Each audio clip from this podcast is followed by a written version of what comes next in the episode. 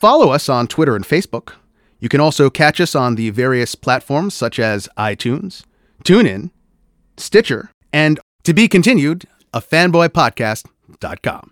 Don't forget to like and subscribe. To Be Continued is an adult podcast for adults by adults.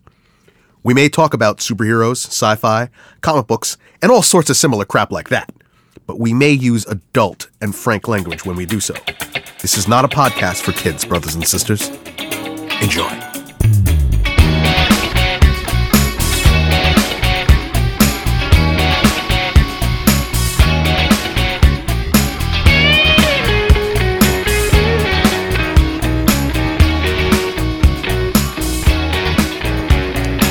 Welcome back. This is to be continued, the Fanboy Podcast covering the fanboy passions. You're not going to learn anything, but if you stick around, you just might have some fun. I am Yes. one of your hosts, Miguel Alejandro Velez, coming to you from Pancake Studios, provided by Jonathan Vergara.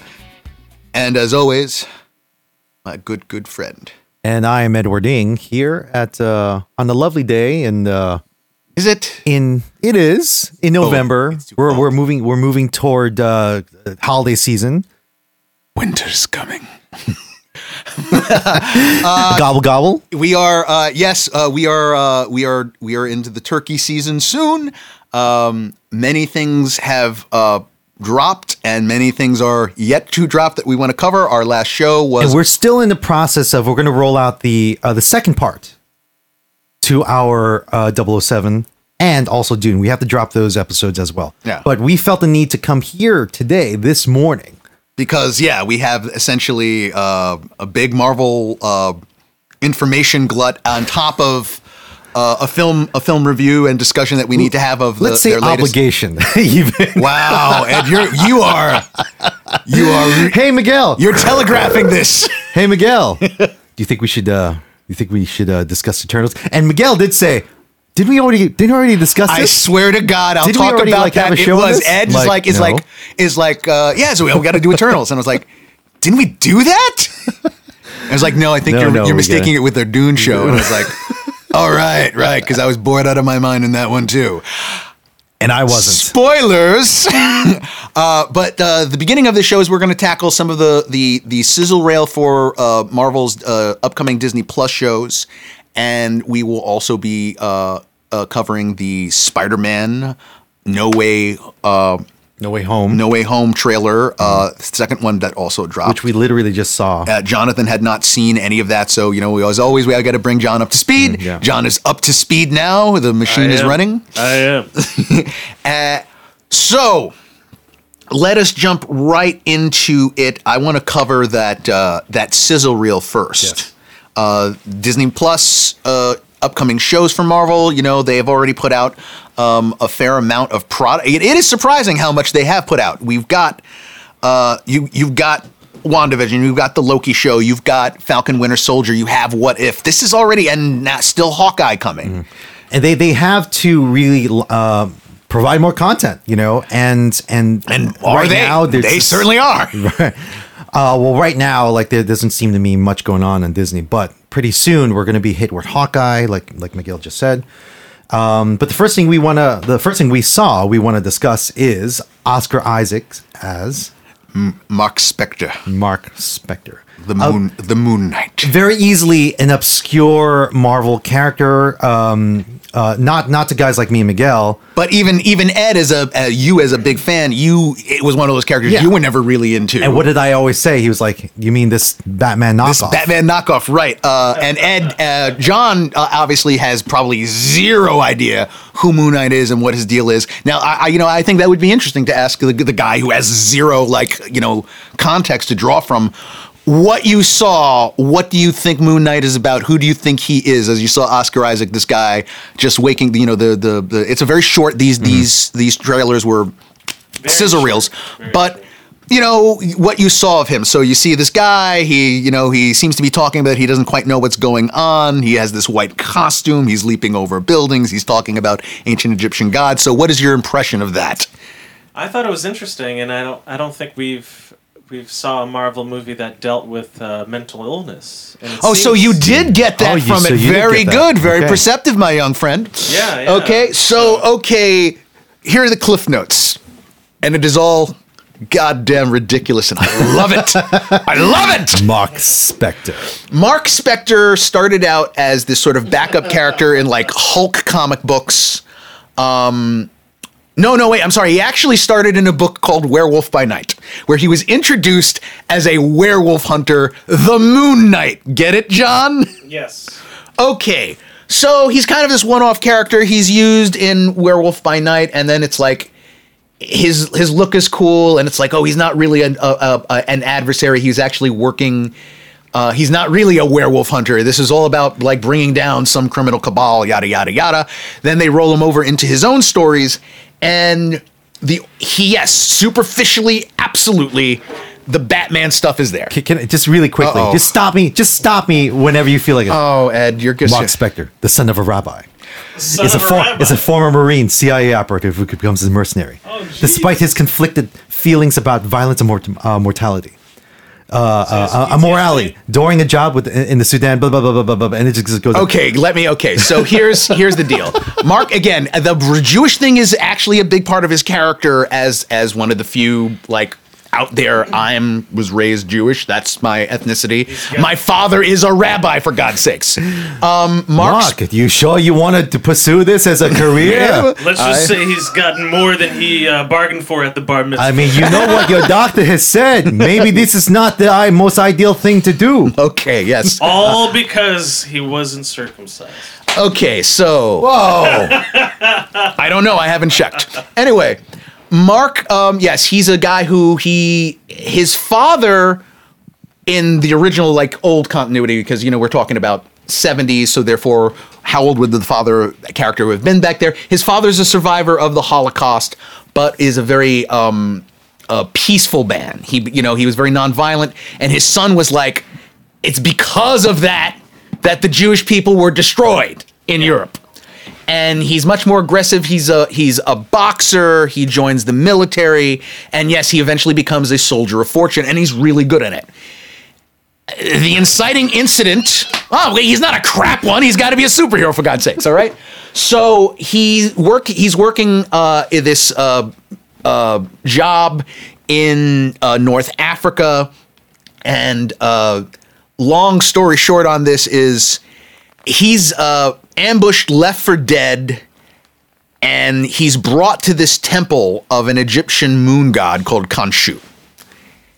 And this is the key part where the where the mental health issues come in for him.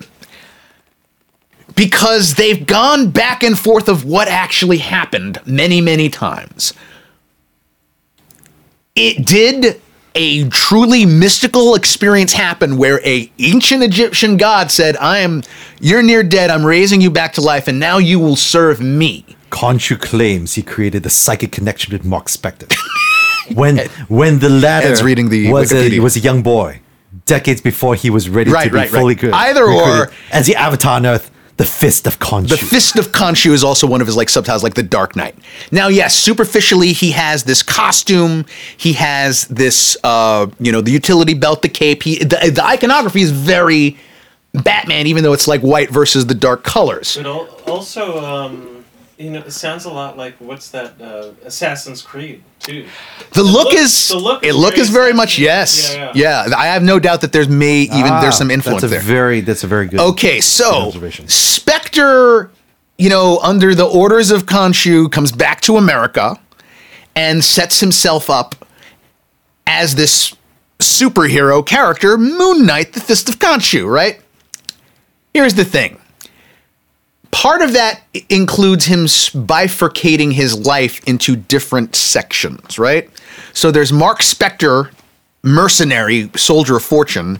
There's another identity um, who is like a uh, um, a billionaire playboy Bruce Wayne type, and then there's a um, another character who is a cab driver, who is a identity he uses to get information about what's going around in the This city. is all supposed to be the same guy. He's all the same guy. He's living these three lives. Now, So the initial idea was it they were just covers and he was perfectly sane he was like but again slowly but surely it became he things start blurring for him. He doesn't know who he is. He switches from them from one to the other.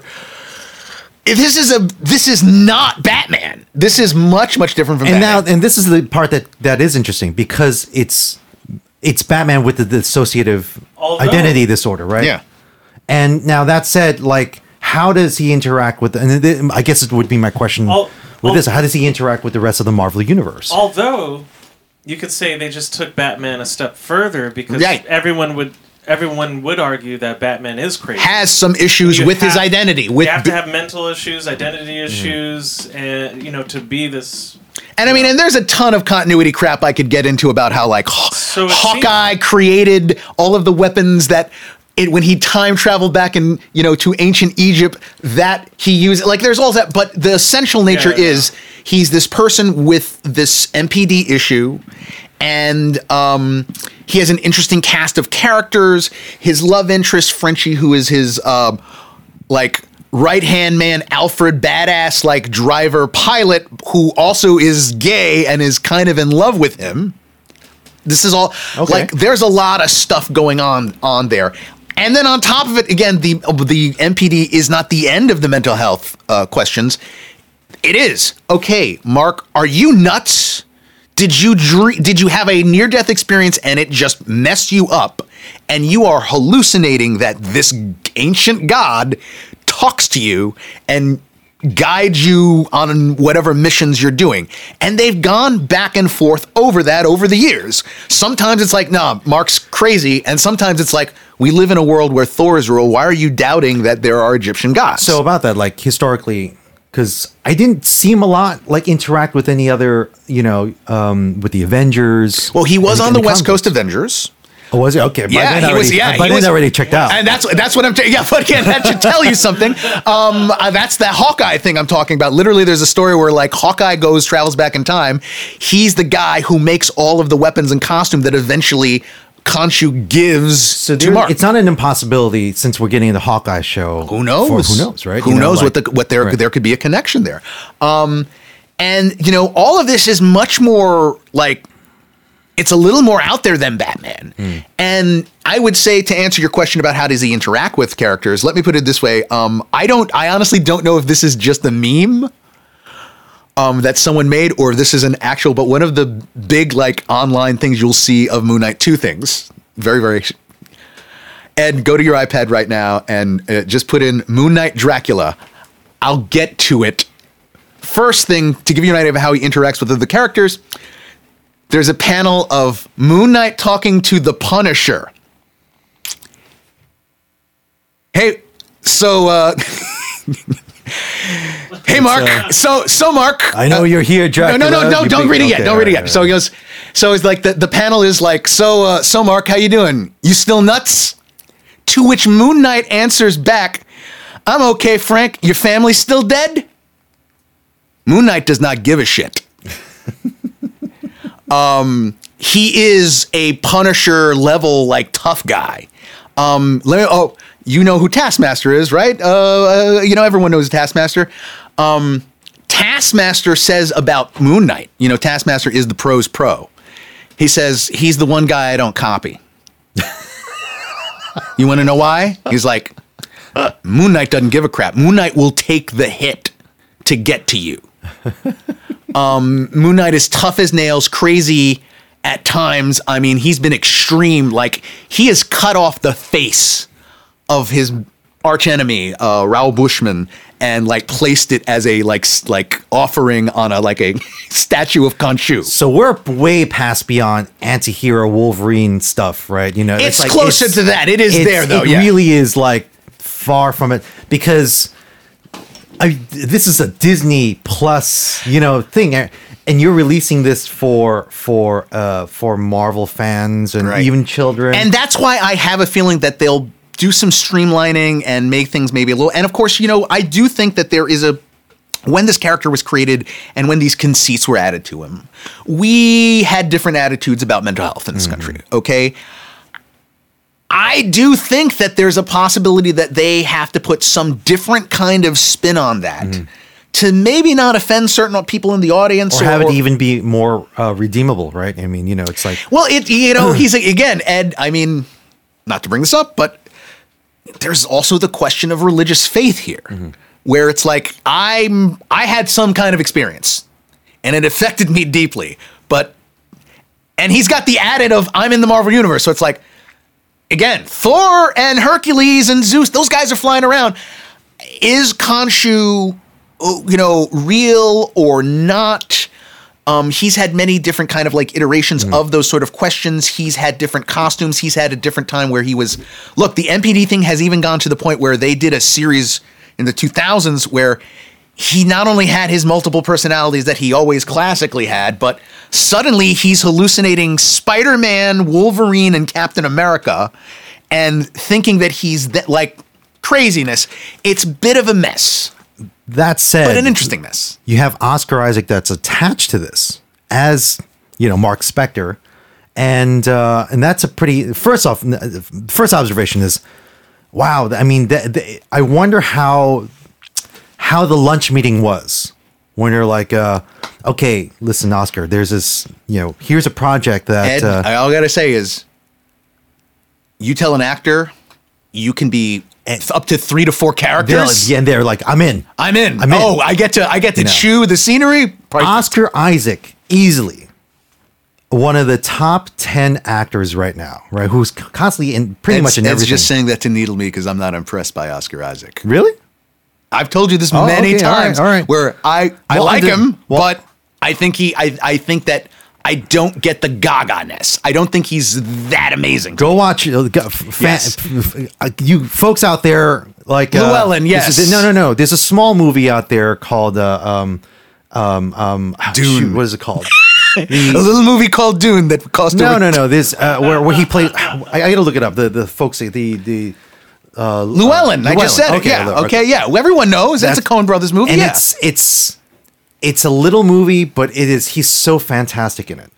I look between I- that I, and, I like and, a Ex mo- and one Ex of my favorite movies from uh, some, uh, from some years back, um, the one where um, uh, um, where shoot Tomb Raider, what's her name? You know, where Yeah, Ex Machina. Ex Machina, fantastic. movie. Yes, I'm a fantastic movie. I personally, again, my personal feelings are, I can take him or leave him.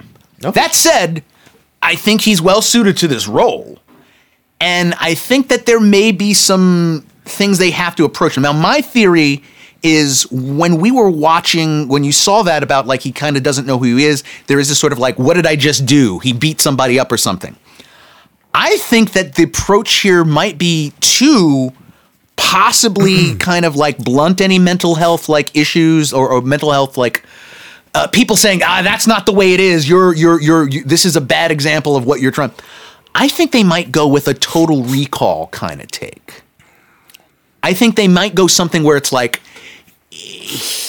trade out the soldier of fortune more for like special operations cia shield guy this is a world where we've seen the Winter Soldier, where we've seen characters being brainwashed or whatever. What if he's a guy who is part of some sort of special ops thing, and they put you under deep cover somehow? And they implanted in those some pro- ideas and it's like, oh, he, Yeah. he, he- we live in a world of telepaths, like, and all these, like, if you have an agent who truly believes he's a person who has this job or whatever, they can, Hmm. uh, you know, be totally under the radar, and then we activate him could it be something like that? Whereas in like Total Recall, they blanked his mind, but he still instinctively had all of his skills and everything. True soldier kind of. Yeah, something along those lines. Um, Seven. Sun. Five. Right. And, you know, and, and who's to who's to say that they don't again use the Hydra, you know, as the background or or or any uh, shield. and that is it. That is the other interesting aspect of it is is you're having this is the diversification of uh, of all things Marvel in the MCU, right? Which is you have this you have your big stories like Secret Invasion, which we barely got anything, Right, yeah. right, and here you Sam have Jackson with a beard. right, and here you have uh, you know a. a ver- I would say a grounded, you know, type of uh, um, uh, But piece of property. who's the dialogue and some of the stuff in that in that sizzle reel for it? Okay, so it's like, yeah, there's some grounded stuff and everything, yada yada. At the same time, you have him talking about a supernatural events of fighting wars with gods. You yourself, uh, when we were watching it with John, was like, how can he leap that far? How can he do? it? And it's Right. like. There are aspects from the comics that they, like I said, they go back and forth. Is this psychosis or not? Is it? Is he capable of these great feats because he's just quite frankly? Now let's talk about the the, uh, the nuts, abilities. or or is it he is infused with some sort of mystical powers that wax and wane with the moon? Okay. So like there there uh, like class there have been some classic comics where it's been like it's like it's a full moon, he's in a car wreck and it's like it's like I got oh, like I got to lift this car off of somebody. And he does it and like it's like oh thank god it was the full moon I had my full access to Khonshu's powers that he's infused me with or whatever. Is that a thing, or is that just in his head? Right. I, these are the questions that make him interesting, that you know allow you to go forward with, and you know uh, it is a more it is it can be grounded, but with these weird psychological or mystical aspects. And I'm surprised that he's never uh, from a comic from from the comic books. He's never really um, uh, been elevated above the rest in terms of like you know like no one ever He's no, in- no one ever he's goes niche. oh man I got it back day back in days no one ever said No. oh we got to pick up that his that his issue of Moon Knight. his runs have been you know there have been good ones, but they've not lasted long. Um, he's He had, a bunch of miniseries, recent, remember very well he had a miniseries but like uh, he's not just Batman ripoff, and I think that that is also part of the popularity issues with him, like being able to sustain a series because people look at it first and they're like, "This is just Marvel's Batman ripoff." So, um, one of the things it, kind of bleeds into Eternals, right? There, there was a post-credit scene with Eternals. By the way, that's a spoiler. Yeah, Okay. um, where Dracula, well, not Dracula, Blade May talks talks. talks to Black uh, Knight. Right. Here you have Mark Spector and the Dracula thing. Okay, so, now, now wait, wait, wait. Let me explain that, Ed. Let me explain that because that was a, okay. Since we kind of got off, we kind of got off the. Uh, Sorry that didn't work. That's okay, no problem. Okay. Uh, so, like I said, so there's this one thing. If you look up images, you'll see Punisher and Moon Knight facing off. Some fan somewhere decided I'm gonna take these 80s and like early 90s panels from Moon Knight and do the weirdest sort of like inserts of dialogue. so again, there's there's there's again there's this one scene where it's it's Moon Knight is walking down like these castle stairs and he says I know you're here, Dracula, you big fucking nerd. Where's my goddamn money? then it is Moon Knight. it is Moon Knight contacting the Avengers at the Avengers, you know, headquarters, and it's Captain America and Spidey are there, and it's like, uh, someone's breaking into the system, but who? Moon Knight. Where's my goddamn money? No one here owes. Since Spidey goes, no one here owes you money, you crazy drunk asshole. Dracula isn't even on the Avengers, so stop calling here. Wait, Dracula isn't an Avenger? that lying fuck. my fa- I my personal favorite one is is they take some panels and it's these three guys who they've got the drop on Moon Knight with guns and one of them guys go, "You got to be quick, you got to be careful." I hear I hear my Moon Knight's armed with random bullshit. I don't think so. he throws out a bunch of stuff. He's like, "Random bullshit, go!"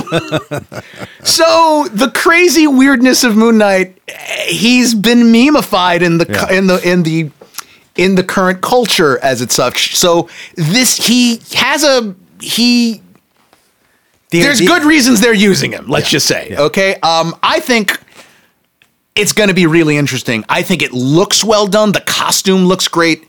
I just, I just hope they don't those elements that make him so hardcore and interesting aren't shaved off because of the whole Disney Plus sort of aspect. that's what I'm getting at is like if Dracula and Moon Knight is a thing. No, that's just a fake funny thing, No, Ed. That's like- a fake funny thing. But, that's not. but no, no. But here's the thing: because of the whole moon werewolves, what like you say, Yes, Right? He, all, like, are we going to get? Is this going to be mystical? Is, Is it going to be that kind of stuff? Yeah. Who, who, who knows? I mean, we're, we're moving into that direction because of because of Mahershala can I can I can I just say one thing? I have always dreamed of uh, during the '90s. There was a group called Midnight Suns, right?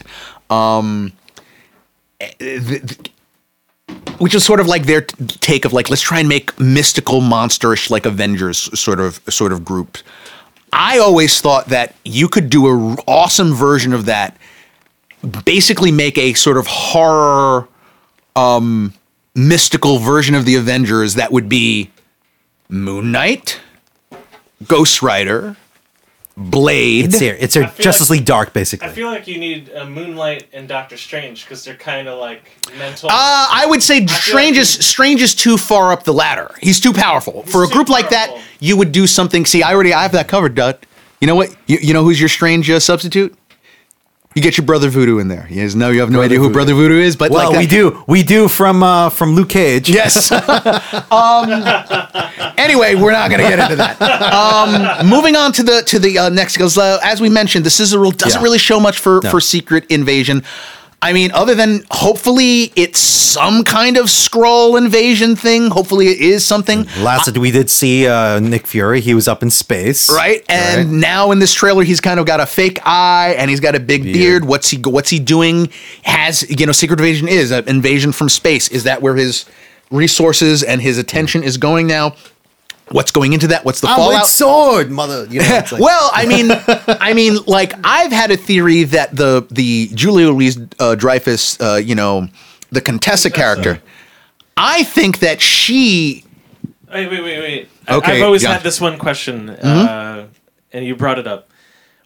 So why is she called the Contessa? What's what's her name? Is that is that like she a, is a literal in the comic. She's like a a literal 007. in the in the comic. She's a literal Contessa from from Europe. So the Contessa? because it just sounds cool, John. Don't don't overthink it. But like, what's her name? Is her name Contessa? Valentina Allegra de Fontaine, also known as the Contessa. Contessa. The Contessa. and she was sort of like uh classic because classic Nick Fury John is not like Sam Jackson. Classic Nick Fury is a gloss on James Bondian kind of like uh, Man from Uncle type stuff. Yeah.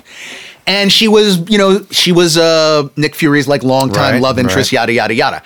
I have no doubt that they're going to keep that because th- she's age appropriate for Mm-hmm. Sam Jackson, right? They've cast her. I think that I think that the Valentina stuff is she is collecting an alternate Avengers group A Dark Avengers of sorts. because Dark Avengers Thunderbolt sort of team because I think Fury's however this plays out, whatever the plot is, however it mirrors the original comic book story. If it is about replacing superheroes, I think in I think Fury's like um I can't trust who you know the Avengers are or not. So I'm going to put these other guys who who aren't high enough on the food chain for an alien invader to say I need to replace that- those guys. that is- no one is going to replace U.S. Agent. No one is going to and replace that is the like that is Yelena the Belova. interesting part here. The thing here, it's that And um, maybe it- com- compromised enough to control too. it's a it's Uh-huh. an MCU w- that that's post Avenger world, right? At this point, at this point, Is it though? I, well, that's what I'm saying. That's what I'm getting at. It's like the original Avengers as we know. They're they're kind of listen. Hawkeye's you know he's just hanging around. He, he hanging out. Well, he's- he's out training his girl. replacement. Well, but that's what I'm saying. It's like there is no like uh, we have to meet week after week or day after day, that sort of thing. But we did we get that in the original in the first um, four Avengers movies, the sense that they're a team that really stays together and I uh, believe that on this other. is a this is a universe that's still kind of recovering from Endgame, right? You know, uh, where where Thunderbolt Ross is Mm-hmm. Is still, still who's still trying Secretary to of Defense, He's yeah. Mm-hmm. still trying to like you know put things together, right? And he probably is putting things together. I, you know, And I- there are- who's who's to say he's Thunderbolt Ross though? Who, who says, you know, right? Ah, So there's, the- there's the other thing, right? Eh, That's what I'm saying. I think I I hope I really hope that it, this isn't like a in name only thing. Um, I, I think that this something like this would really help to expand on the Skrull stuff. Um, I think that uh, you could uh, develop a whole bunch of different characters, and however it resolves itself, obviously, is going to have ramifications going forward because that's the Marvel way. Uh, She Hulk in this in that sizzle reel again didn't see a lot we had that one looks like cgi shot Well, you have the, back. narration, so Yeah. the uh, no doubt in my mind that it's going to break fourth wall, and even the ending to, to that little. you wouldn't reel. like me when i make well Where like she- you pointed it's out a freeze frame, Right. Ruffalo is just like, what? What? Why does he look like that? Why is he like? Not I would. moving? I think it would be awesome if that was the thing. If they did a whole like to differentiate it, quite frankly, from what was already established with Ryan Reynolds' Deadpool.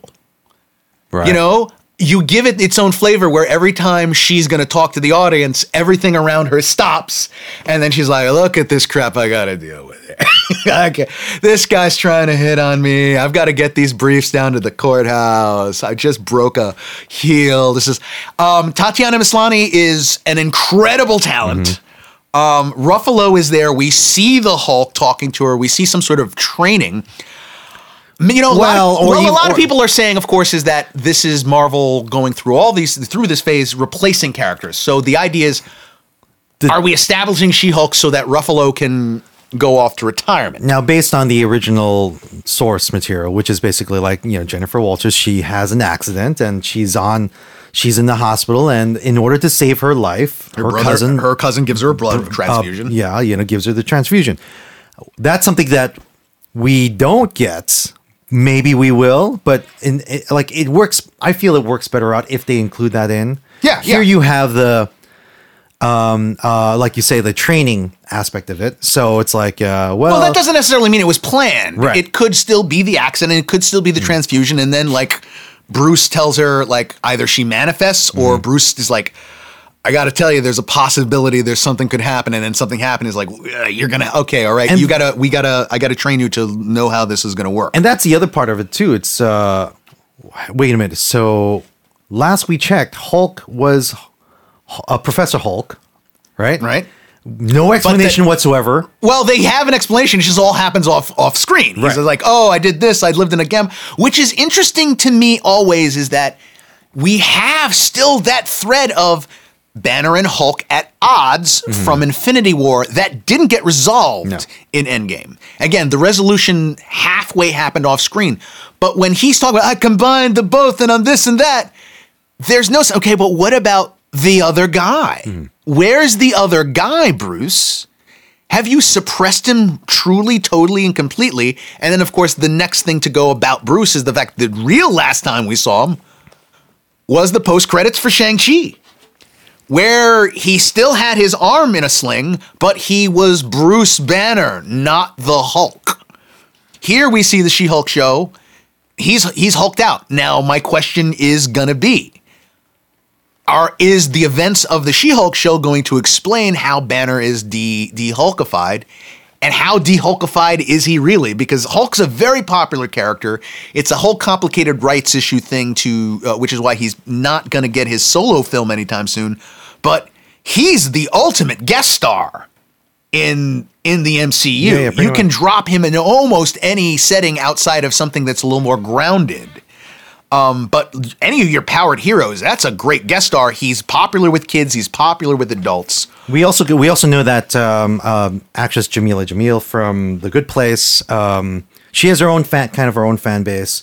She's going to be uh, uh, Titan- Titania. Titania, Titania. yeah, who is who is uh, a, a- one of uh, She-Hulk's biggest, longest running enemies. It's obvious the reasoning why she's a mirror. You know, I'm the evil uh, She-Hulk. For um, that's always been interesting to me for myself because. it- Titania, I like Titania. I like the idea of a character. I do. She I, was lame from Secret Wars. No, From the- I like Now Tit- that- no, I like Titania. Do you want to know why? I love that it's her and Absorbing Man as a couple. Now, okay, you brought that up. This is what I was going to say next. The Wrecking Crew. Okay, and they bring in the Wrecking Crew. Now you're talking. Ah. Well, not just that, Ed. I mean, you've got again that you know Absorbing Man with Titania. That's a good if they if they do that. There's also talk that this is going to feature Scar. See, this is why people are saying like that's why I'm saying it's like is this really we're getting rid of Ruffalo as Hulk when we're bringing in all of these Hulk elements? Abomination showing up Maybe in Doc Shang Samson Chi. would come- would- would Maybe come a. Doc Samson. So it's like there's all of these sort of like The again leader. Ross is still out there.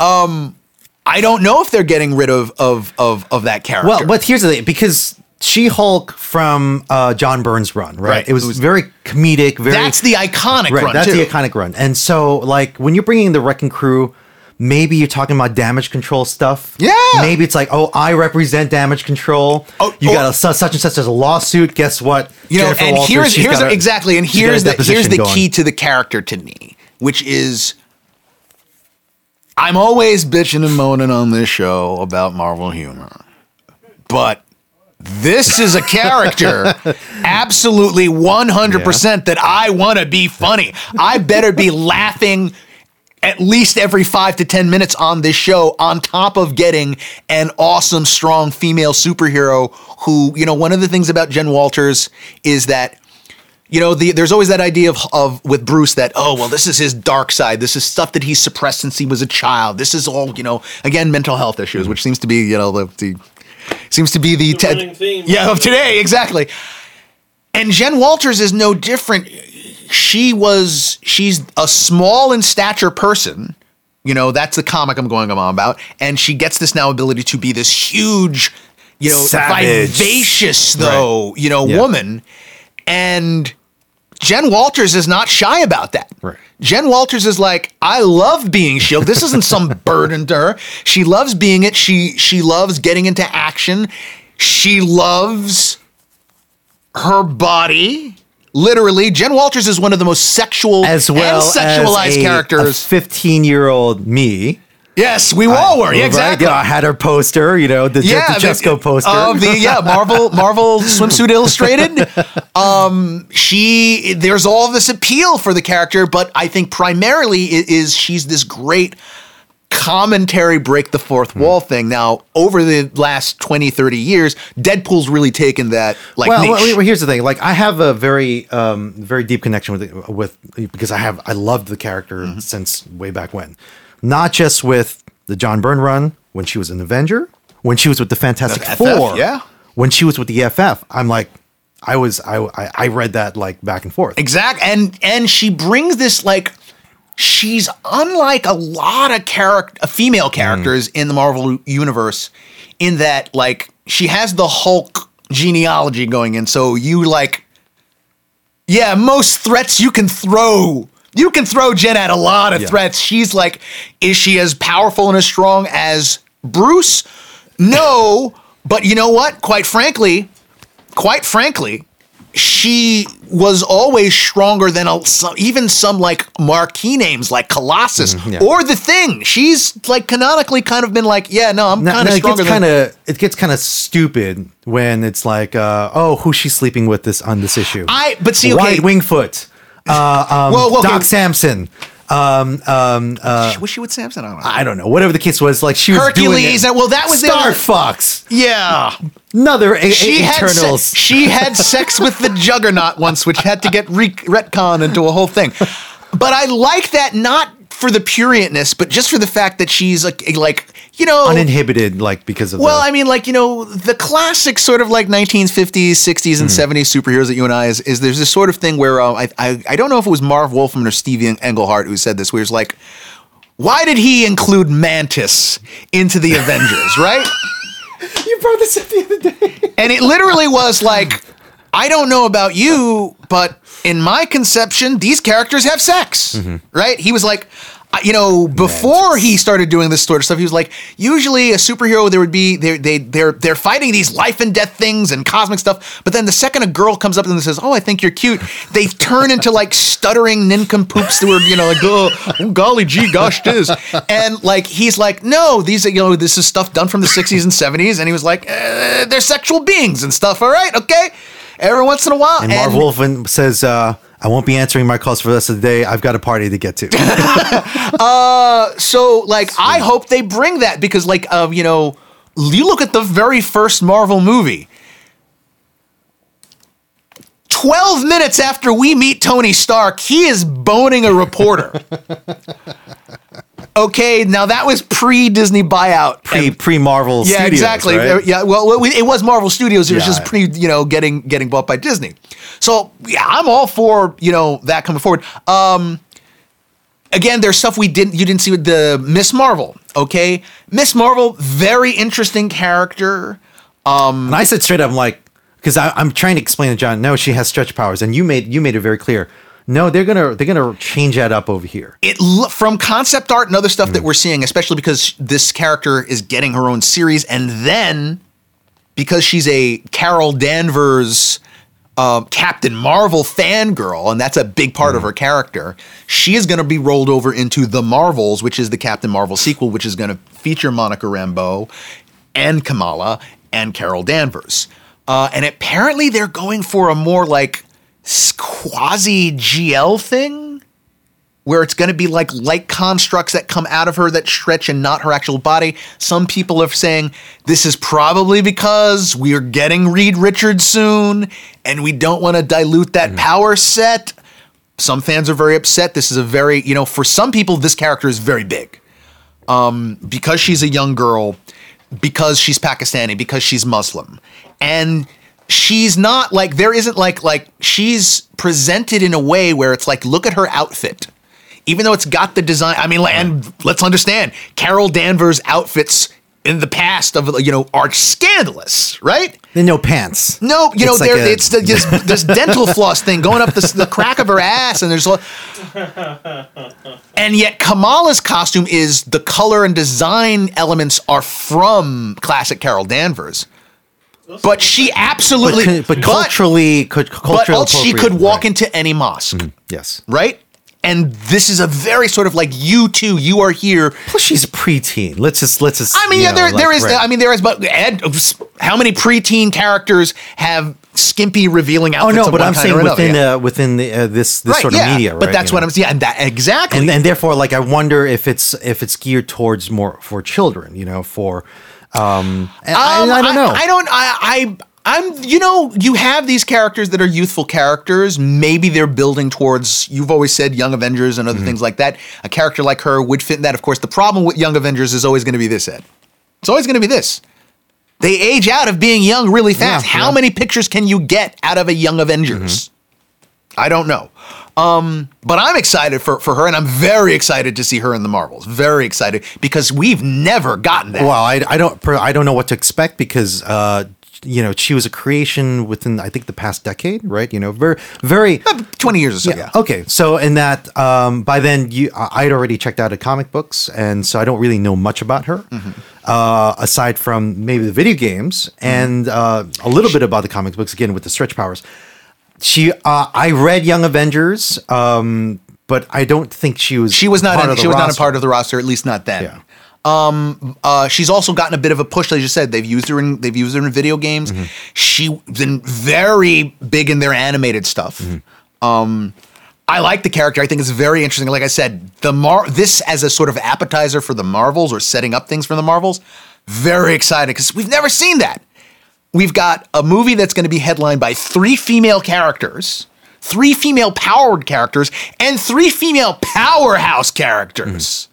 So, and Monica. Rambeau again. She was the she was She will always Mo- tell you that she was once leader of the Avengers. well she's, she was and she deserved it because she is like, I, you know, she was my she was my Captain Marvel. that you grew up with, Right, that I exactly. grew up with. And you know, Monica, like Monica, is is not shy about it. She's like she's you know similar to Carol, very powerful.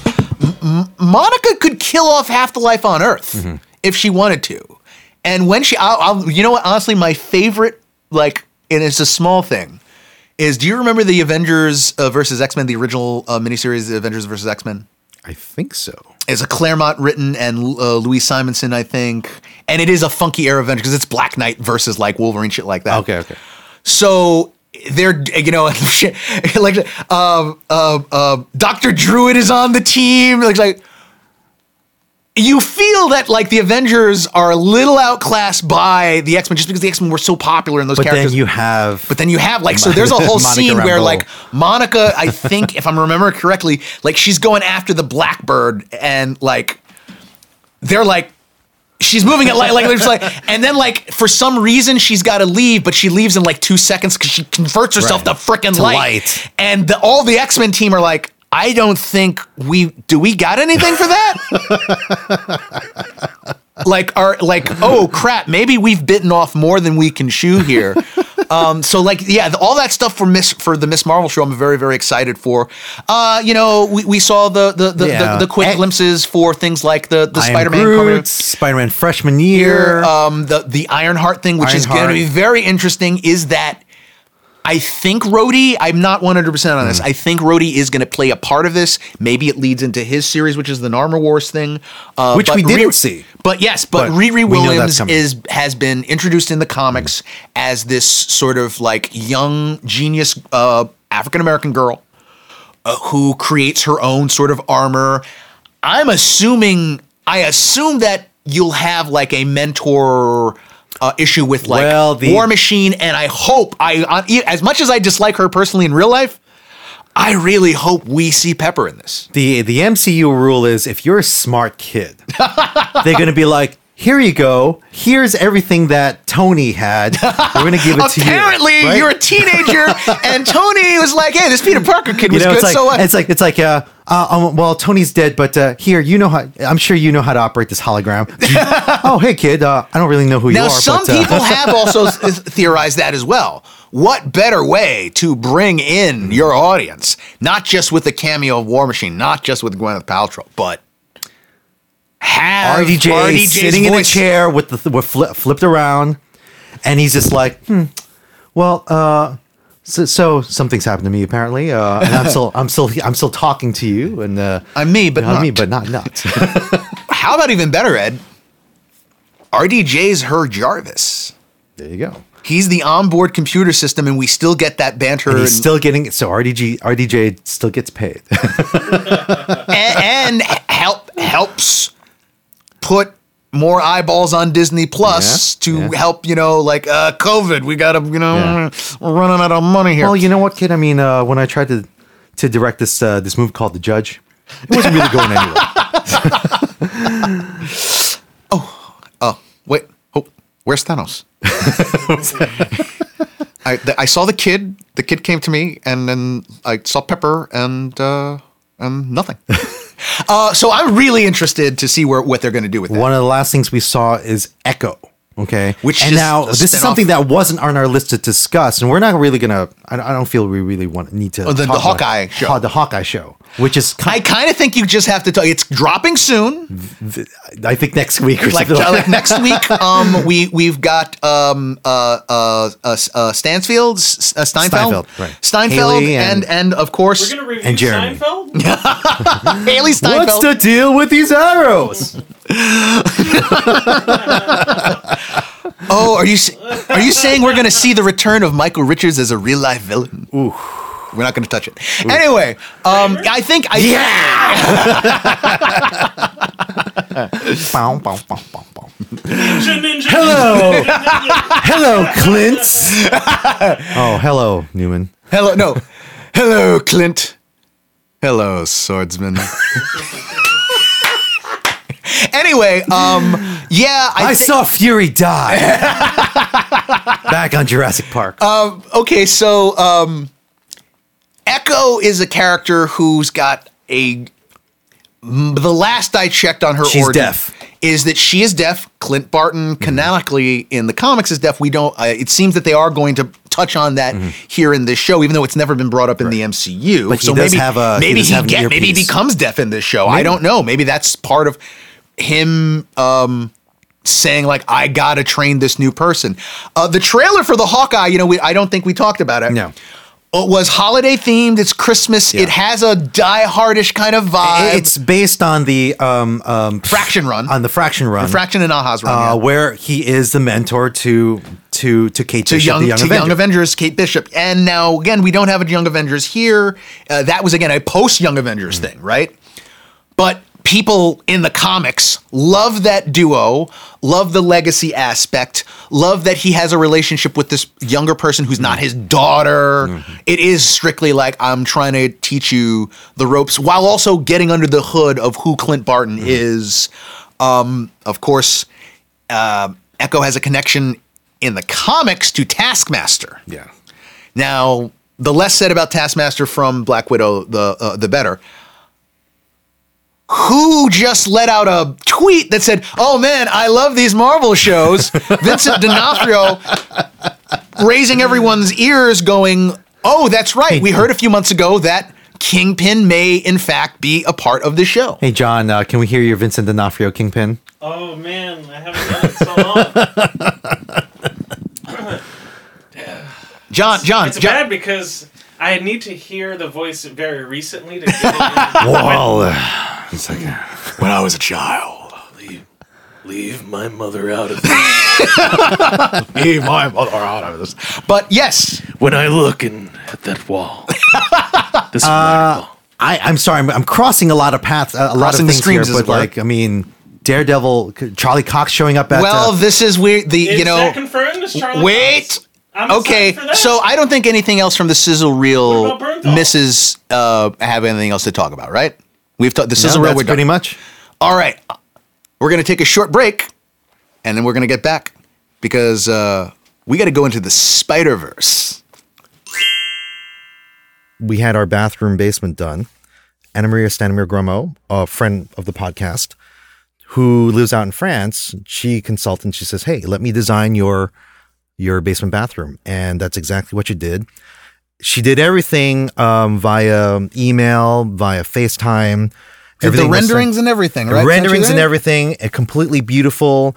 I took the renderings and uh, hired a contractor, and they are currently putting the, as we're speaking, putting the finishing touches on my basement And it looks fantastic. It looks great. servicing clients domestic and international. Amasta is here to help you through your different phases to transform your space into a reflection of you.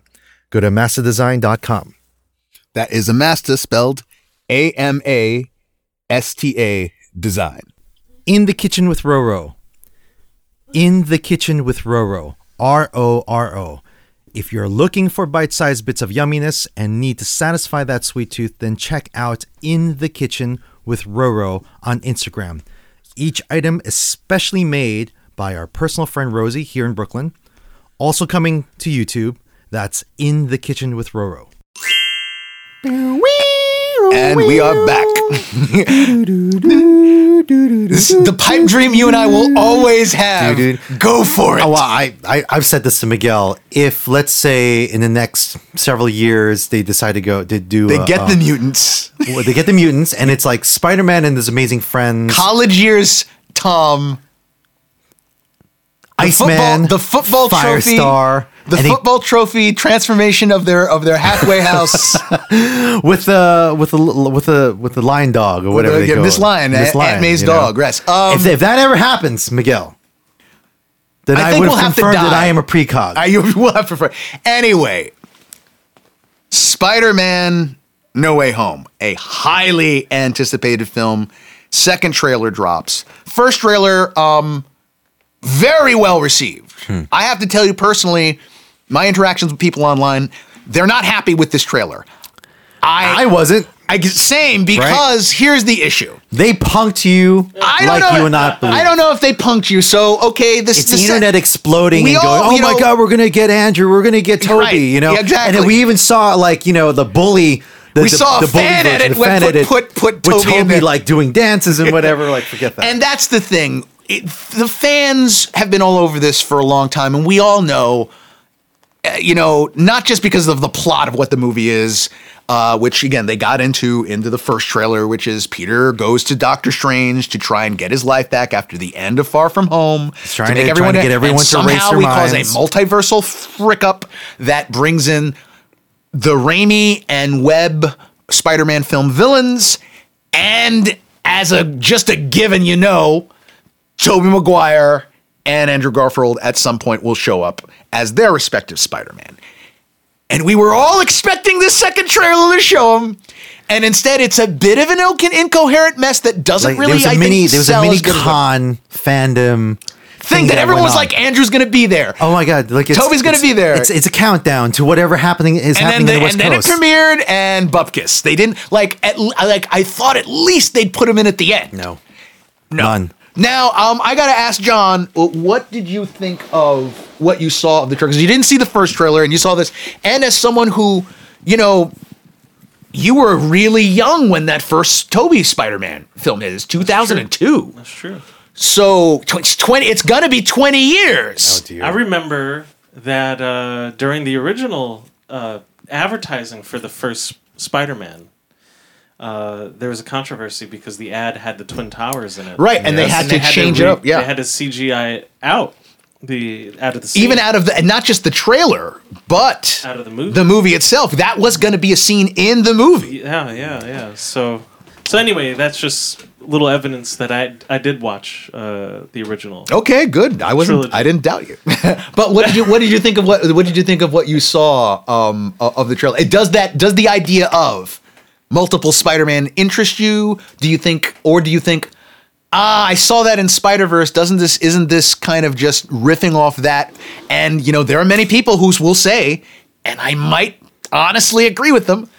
Maybe Into the Spider Verse is the best Spider-Man movie out there. Look, I mean, I- John, I I think love that since you have a crush on Emma Stone, like her in a spider outfit, maybe that would be appealing for you. Spider Gwen, yes. Who knows? Who but knows? but, Sure. but yeah, what do you what, do- what what's your impression knowing that that's going to be? And I will answer this other question before the break.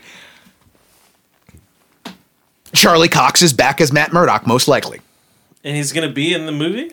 Not as Daredevil, but the not plot- confirmed. It's not confirmed. It's pretty much confirmed. so this It's pretty much confirmed. Um, he will Not be, confirmed. as is often is the case, as me and Ed will tell you.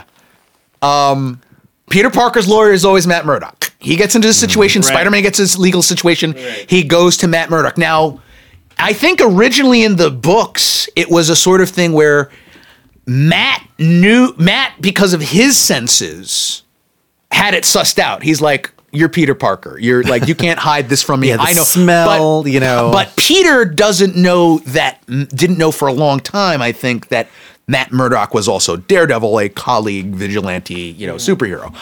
But yes, in the film, as you remember, at the end of Far From Home, it was Mysterio had released, you know, Peter's identity to the world and then claimed he had killed him and had got the blame and somehow this ma- puts him in some sort of legal jeopardy and because of that he's going to need a good lawyer. That's right.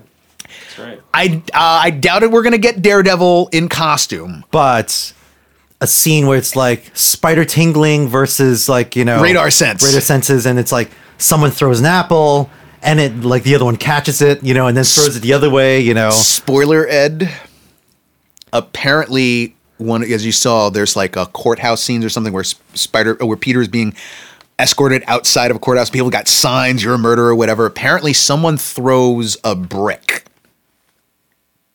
and out of at some point somehow like he's talking to Peter someone throws a bread. he, Peter's about to do something and then like boom and then he like puts it down and Peter's like how did that happen rumor probably true And that's what I'm getting at. Like, uh, listen, I I believe you 100. percent I'm with you. I want to believe man I, I'm, uh, but it's like you know, how do you know? Is what I'm saying. Like because it's like here you are, you're sitting there right now. You've got this grin on your face, Yes. and you're like, I like you know the the found the Illuminati, the, Superman the. Illuminati's I on mean, the on the superhero hype. Superhero hype. You know, it's been it's been imparted to me this information, and this stuff is out. Here's the thing: this stuff is out there for a lot of people. I know. I got this You know I from uh, I'm with you on Israeli that. intelligence. Yes, exactly. So, um, yeah. you know, it's- So, I neither confirm nor deny my. Uh, what? What? Uh, it's like every other day, like Miguel, Miguel and I, we have this con- these conversations. It's like, no, this is what the like. I'm on the hype today. Like, and what I have they know, said no, on the we- hype? and that's a recent thing because normally I don't like to look at spoilers. Okay. But like two months back, I got a bug up my ass about checking out. Shang-Chi, which led me to Spider-Man, which led me to Multiverse of Oh, no. Madness, and The Matrix. and I, I get my information like not too dissimilar, which is like you know, like listen, I, I'm, I'm, I'm on all the social medias, and I'm like, you have your feeds, yeah. oh, really? Like you know, but then, but for me, it's You're not actively pushing it. Looking well, the thing is, my I'm, yeah. problem is, you know, I I, You have I a want life. to be able That's to you have a life, treat Ed. things with a grain of salt because these absolutely. fanboys are just nuts. The thing is that the what I learned, where I learned it from, and there's so many people throwing out anything mm. that'll stick. Is you know when you finally got those the, the first trailer for it, like there was all this stuff like that was no way, like something as simple as like the cup that Strange is like, look, the, the guy, the guy, this guy is like, look, if Strange has this cup, uh, this coffee mug that says this thing on it, then you'll know that I'm right, and it that's what dropped. Well, for me, it was the the photo with the with the watermark, and it's Charlie Cox in the center of the kitchen table. Right, yeah. Peter, Aunt May, I forget who was there. Maybe Happy was there. I forget Yeah, whatever. yeah, yeah. And I'm like, and I, I sent it to you. I'm like, what's the, what's the deal with this? And you're like, immediately, it's real. it's real. It's real. Charlie's here. Charlie's back. And you know what does that here's the question. Why are you throwing that in here if you're not going to eventually use this beloved franchise? Daredevil was highly popular. So you know, putting him in the MCU, Listen, they- that's that's a money making thing. But what is it? Is he going to get another series? Is he going to get a movie? junkets and talk shows are cornering um, uh, Garfield and saying like, you know, like Yeah, that's deal? the one thing Right? about this trailer that is the worst.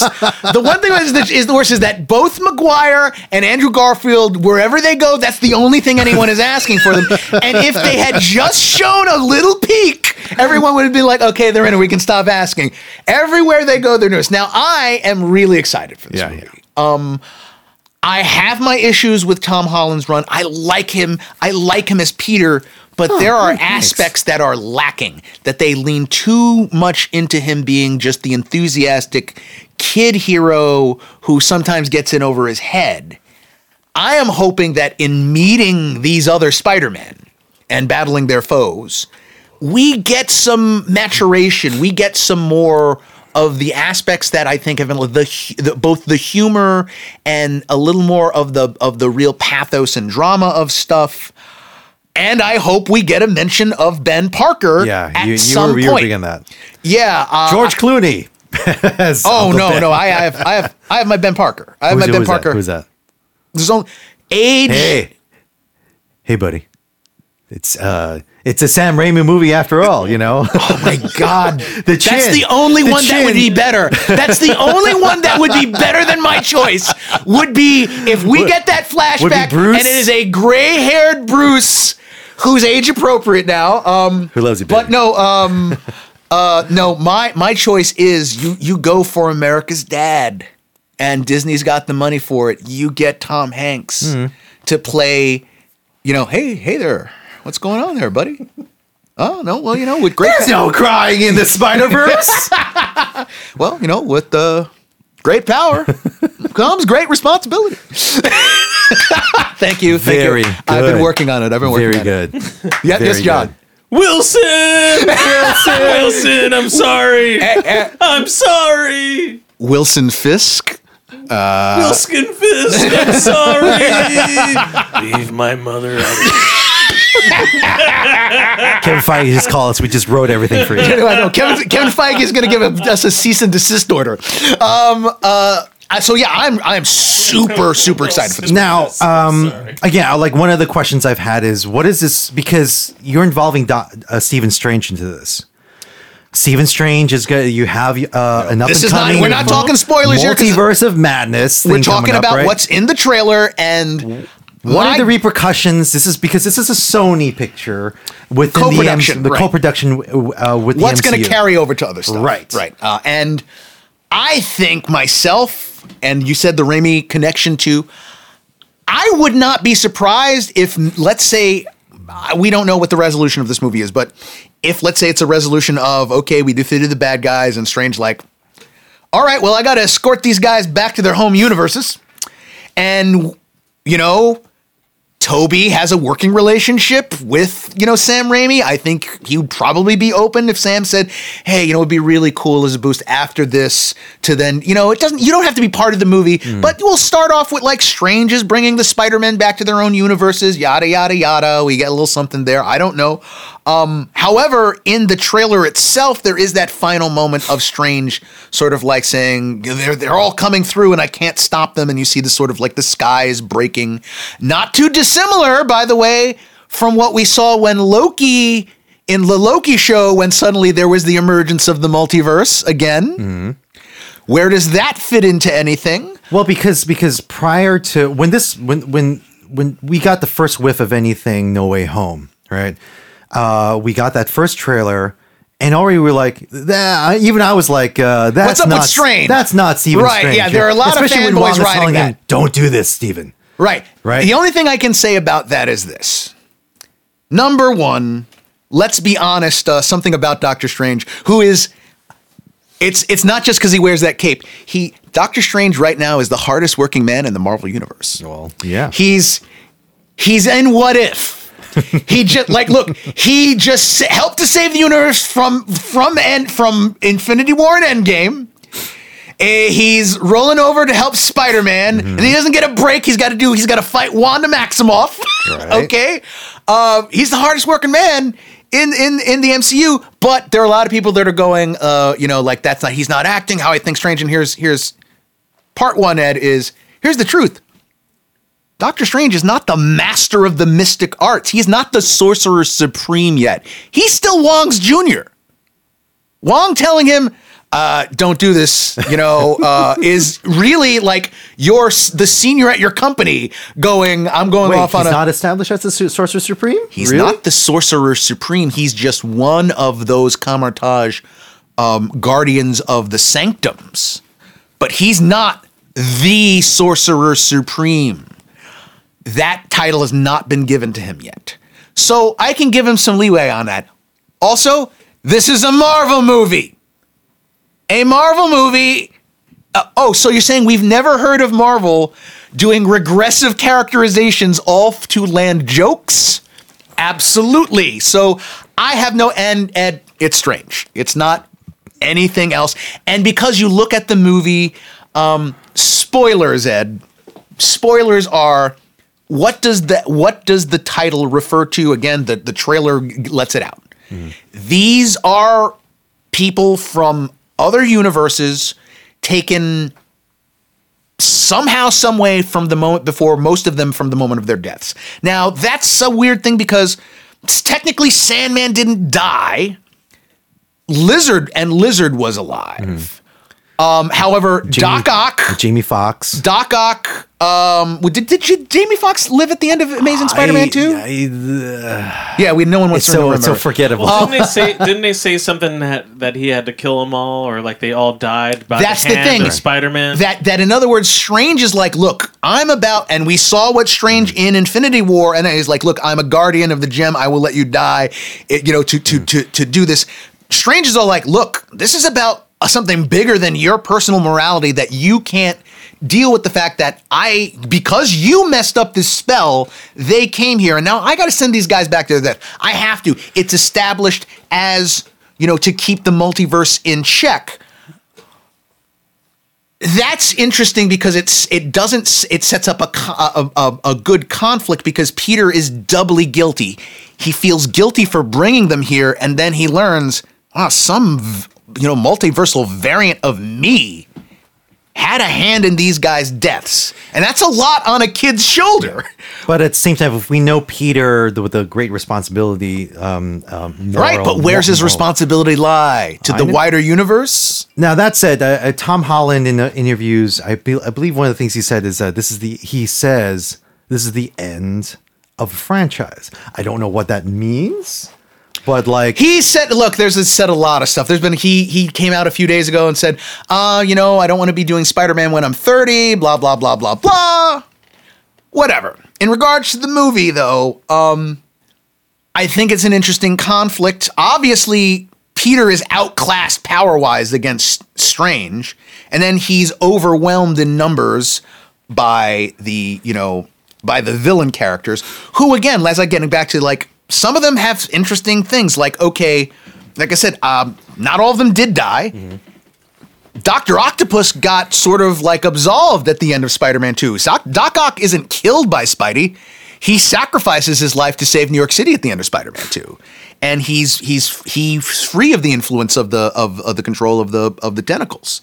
So how is that going to play into this?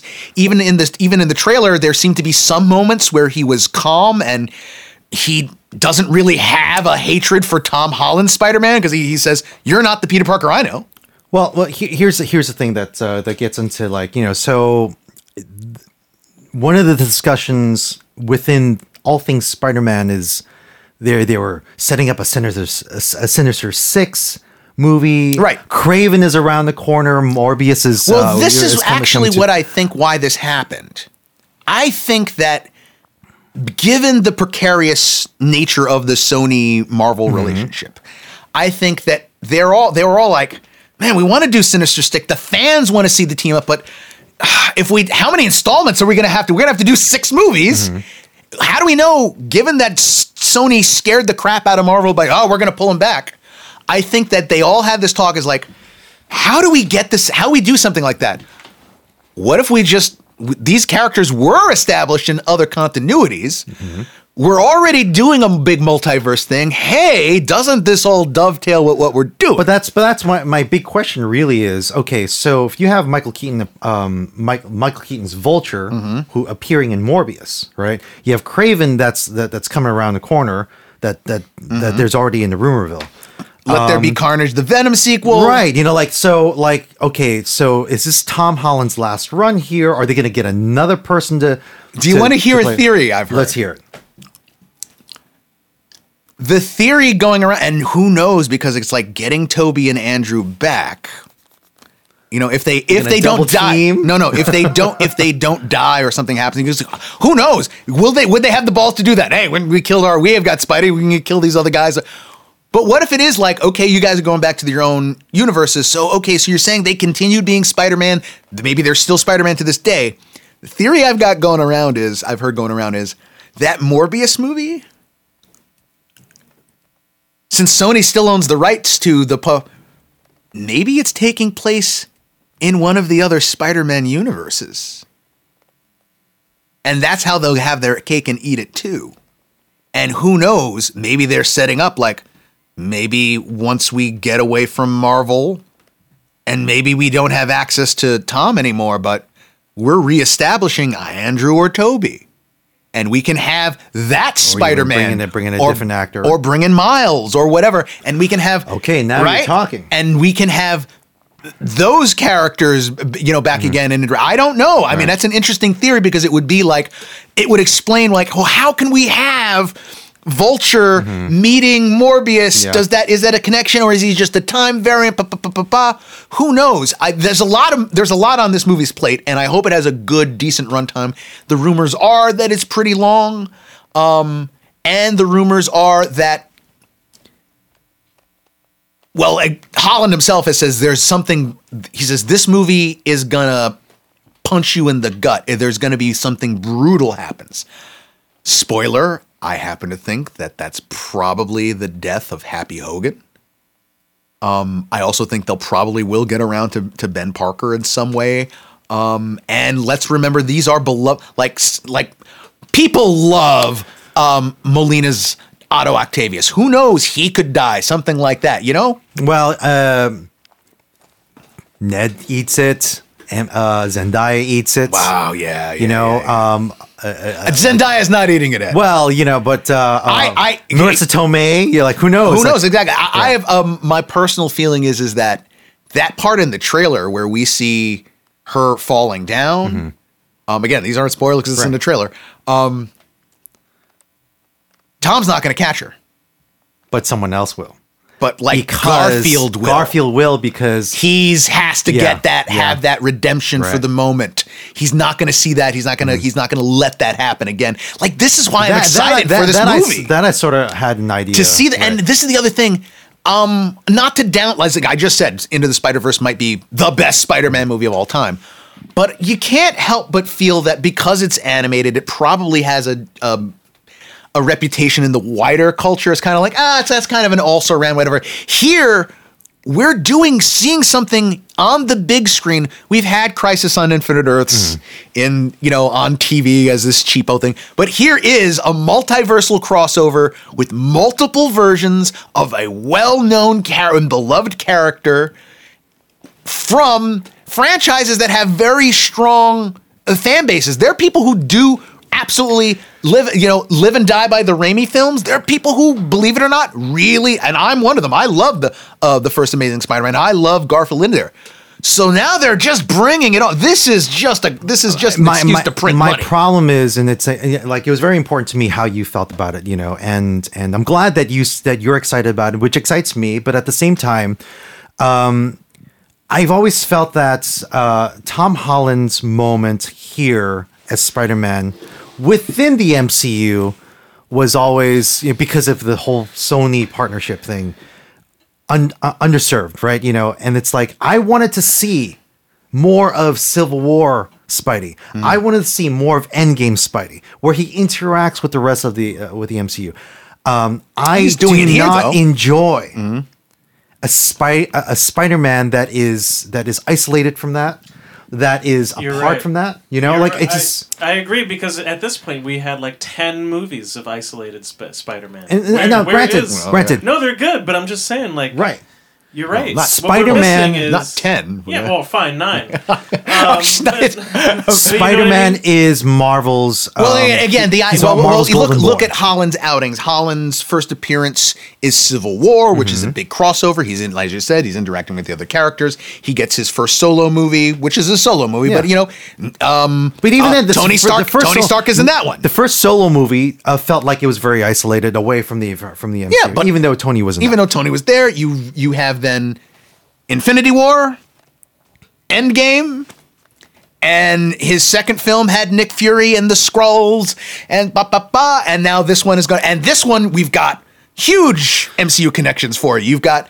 Uh, it, Because, the look- end battle takes place in a, uh, a Statue of Liberty some that's of the being retrofitted some to of the greatest tribute Captain comic America. book partnerships have occurred because Spider-Man has met with Yeah. teamed up with Daredevil, teamed up with what? There's always a Spider-Man team and up this with and this one, don't you see the Spider-Man with the Fantastic Four. Right, but I'm saying God, that like you want to see. I know you. That's you want to see it, and you. I think it's you're worried he's going to get pulled before we get a chance to see Right. that. Like it's not just that. Like you and I are like, it's great that he's with Charlie Cox, but at some point, are we going to see them in action together, doing a storyline together, in, in a, either in a show? Mm-hmm. Little or- do they know. Little do we know. Matt Murdock Matt is Murdock is secretly the vigilante daredevil.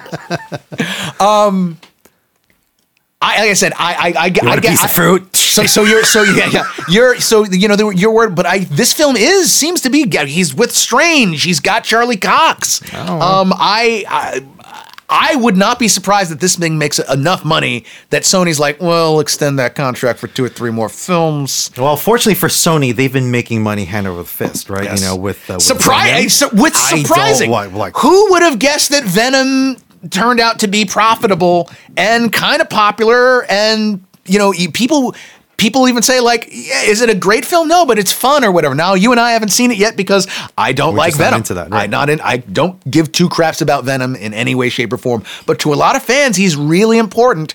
And the idea that Sony could be like. We're building towards a, a fourth Spidey film where, with we bring in Hardy's Venom in some way. Who knows? And oh, by the way, Ed, I just want to throw this out here. Um, you don't know all these cosmic connection things. Ed, do, do you know that Venom has a connection to celestial eternal nonsense and God stuff? Somewhat. I mean, I, I mm-hmm. I do recall some of it, you know, but at the same time, I'm Well, like, well, hmm. Scoop. Yeah. well, no, no, no. Okay, in the Thor movie, we've got Christian Bale playing this character called Gorr the God Butcher. Mm-hmm.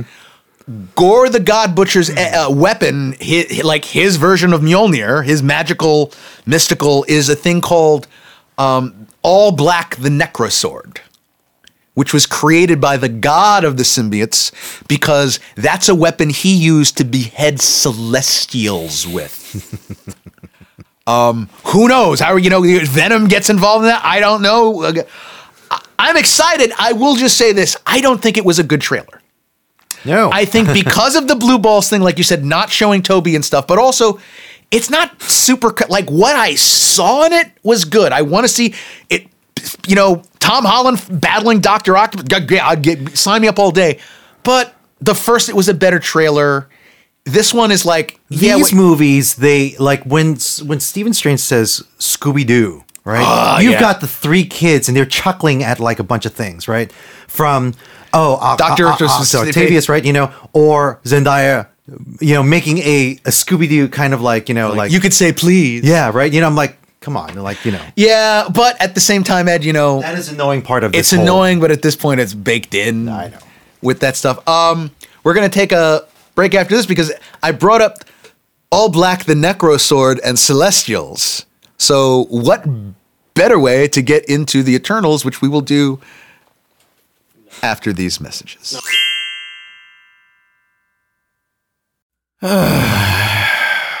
Oh, what's the matter, Miguel?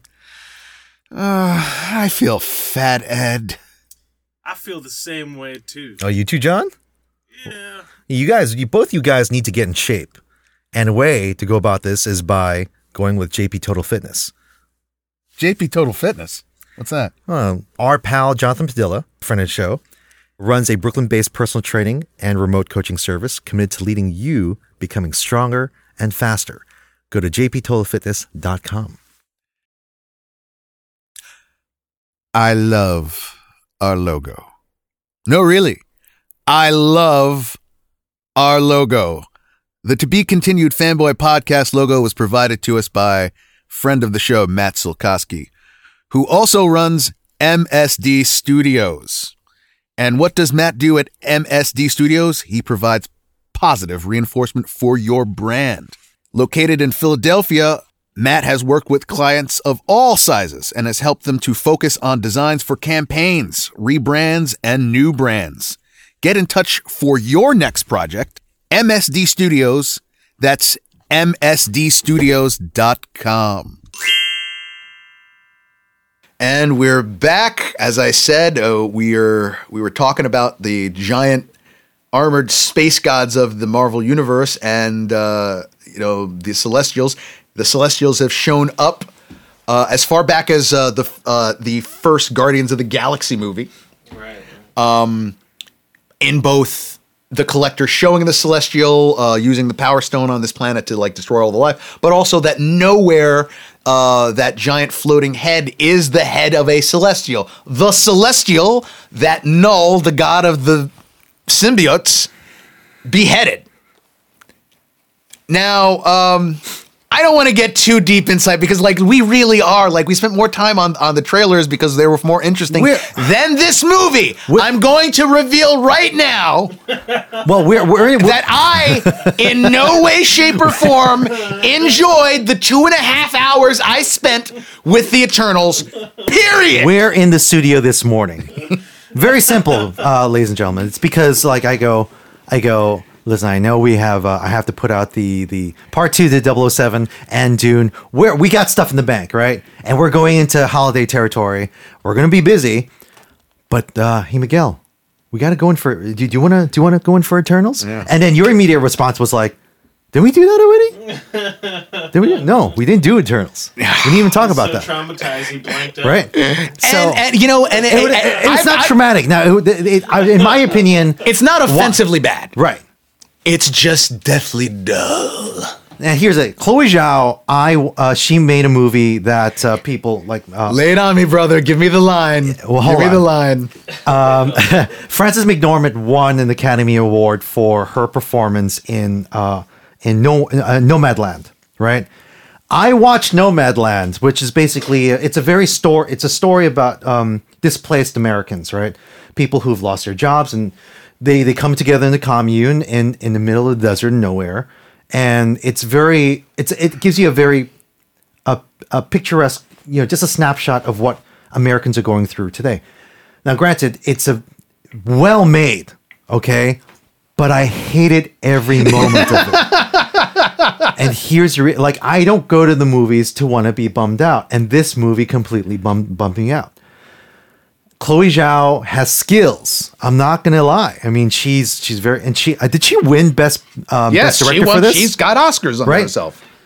And here she makes this movie, The Eternals, which prior to like for that that many have been saying, oh, this is unlike any Marvel movie you've ever seen, right? Prior to being released, The problem, pro- the problem with me is the, the the second I saw any pictures, any promotional material, it looked like the cheesiest thing I've ever. but that's the thing. The marketing wasn't that cheesy. I mean, I like it, no, like I mean their look. because the idea, like, and and I, I I, I, constantly, you know, I don't even think. I don't. think- For me, it wasn't even that they were cheesy. I just think it was just super generic. I had to constantly ask Miguel, hey Miguel, um, Who is this? What is this? uh, tell me, Miguel, educate me on the Eternals because, like, you know, like, w- what's the deal with them? And and I knew something and, no, about and, them. and, and and here's the thing: like when you said that, I stepped up on a chair, put a noose around a pipe that's over my ceiling, and I said, "Do you re? I don't. I don't want to do this.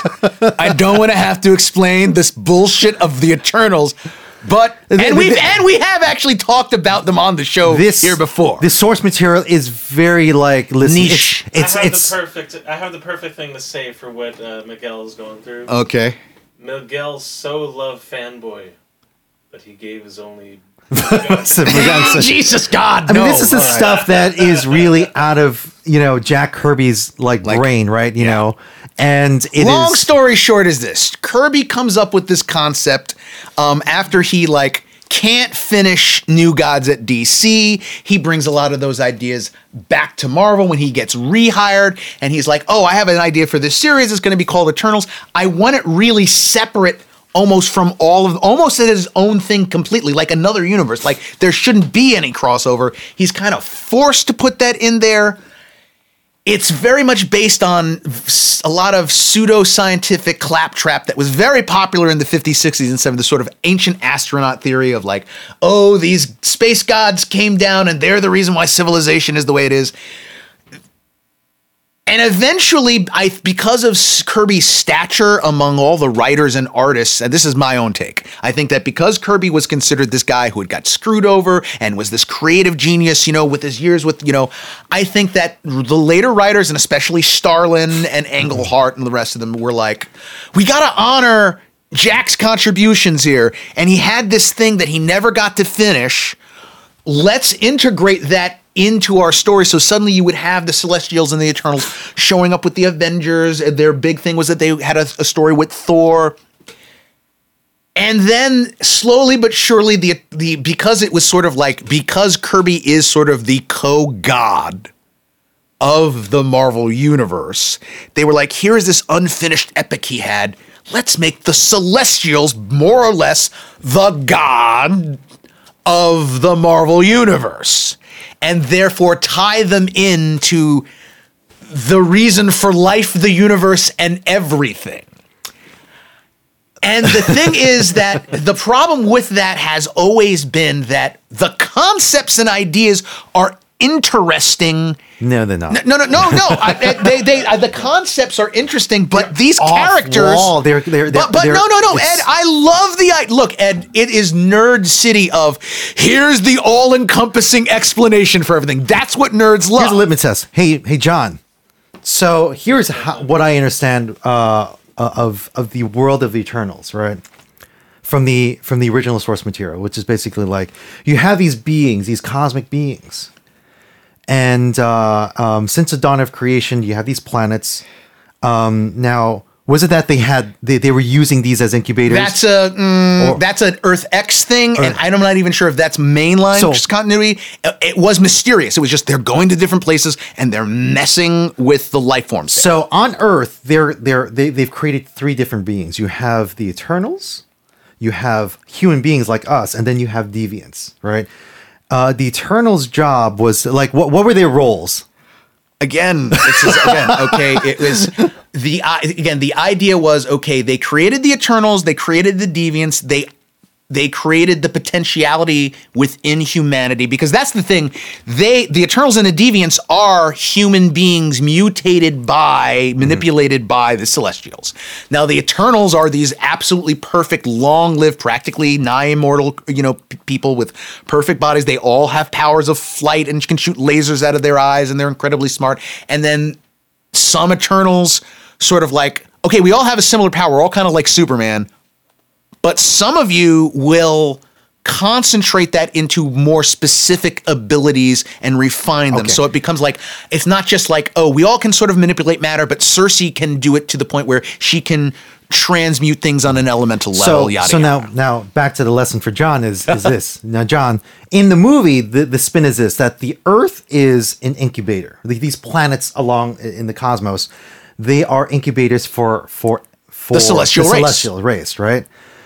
And um, so, can you imagine like something out of, something out of Rick and Morty, right? Which is like you have a laboratory, and if a scientist had to check on an incubator, they would do this: they would open up a window, zzz, and they Okay, would stick all right. their face in. Okay, looks like okay, everything okay, and he's got a pad, All right, pencil. come back in 12 more days. right? closes closes the door. That's exactly what you get in this movie. the celestials are giant humanoid being forms with these giant armors with very strange kirby-esque designs. And yeah about millions of years ago they came here did their crap and then they come back every once in a while. And it's like the eternals serve them and the eternals you know having been created in sort of a prehistory became the inspiration for the gods which becomes its own issue because Marvel Universe already has its own god characters mm-hmm. like Thor and Hercules, and it's like, okay, Hercules' sister obviously is Athena. and Athena is a character that Hercules can interact with. Hey, sis, what's going on? The Eternals have a character called Athena, Angelina Jolie. played by Angelina in the movie. Super warrior All right, woman. right, and she's a warrior, just like Athena, a warrior goddess type character. And they had to come up with all sorts of. co- Once they decided, oh, we're bringing them into the mainline Marvel universe, we got to retcon a lot of crap. So, uh, okay, how about this? How about uh, the Eternals and all the Earth gods came up with a? They maybe they fought, and I don't know. They came to a conclusion where like, okay, here's what we're gonna. We're you guys are gonna uh, really sequester yourself from our believers. Uh, but every once in a while, if we're not able to do stuff for our for our followers, you guys will fill in for us. So Athena, every once in a while, you'll show up, you'll pretend to be Athena, and like. The deviants were sort of like the same thing, whereas the Marvel like pantheon villain characters had they had real gods who fought Odin and Thor and yada yada. The deviants also became a pinch hitting thing where it's like, oh, maybe the deviants are the reason why there are you know um, legends about evil gods and monsters that live under the ocean and yada yada yada yada. So basically, they kind of they they fight uh, Eternals, fight deviants, and in the process, they like the, the humans are are either killed or protected in the process. Right? Right. We're in the middle. We're in the middle, We're in the middle. and and the the Celestials are coming to judge us by whatever standards they hmm. have, and it was all very opaque and mysterious. You didn't quite know exactly what they wanted, but the writers were able to pull what they needed from it to further their own stories. Because, like I said, it wasn't that Eternals had their own like comic. It was like, oh, we're we're we're using them in here in Thor, so we gotta hmm. we gotta push some Thor So stuff the, forward. And the Eternals have put it upon themselves to basically protect humanity. They love humanity, right? To a fault, right? Some are Well, like, here's the key. Yeah. The key is is that in the comics, a key difference is the Eternals are human base, and we're not even getting into the point that uh, John. I don't know if you know this, but So like angels. they yeah Yeah. Well, okay, Thanos is an Eternal. Oh, Because okay. there's a whole nonsense where they retconned a whole like where'd Thanos come? Oh, he comes from the planet Titan. Uh, he comes from the moon of Titan. You know, out on uh, uh, Saturn. Well, ho, how about this? We're gonna say that there was a civil war amongst the Eternals on Earth, and the losers were exiled into space, and they settled uh, first on Uranus and then eventually on Titan, and then there were like two different like waves of this. And when the planet Titan got populated, eventually you learned that uh, yes, Thanos is an Eternal, but he has the deviant gene, and that's why he ended up looking so you know monstrous and purple and large with the chin and yada yada yada. So as you can see, they've in the old school comics of Marvel, they managed to draw these guys into every single thing.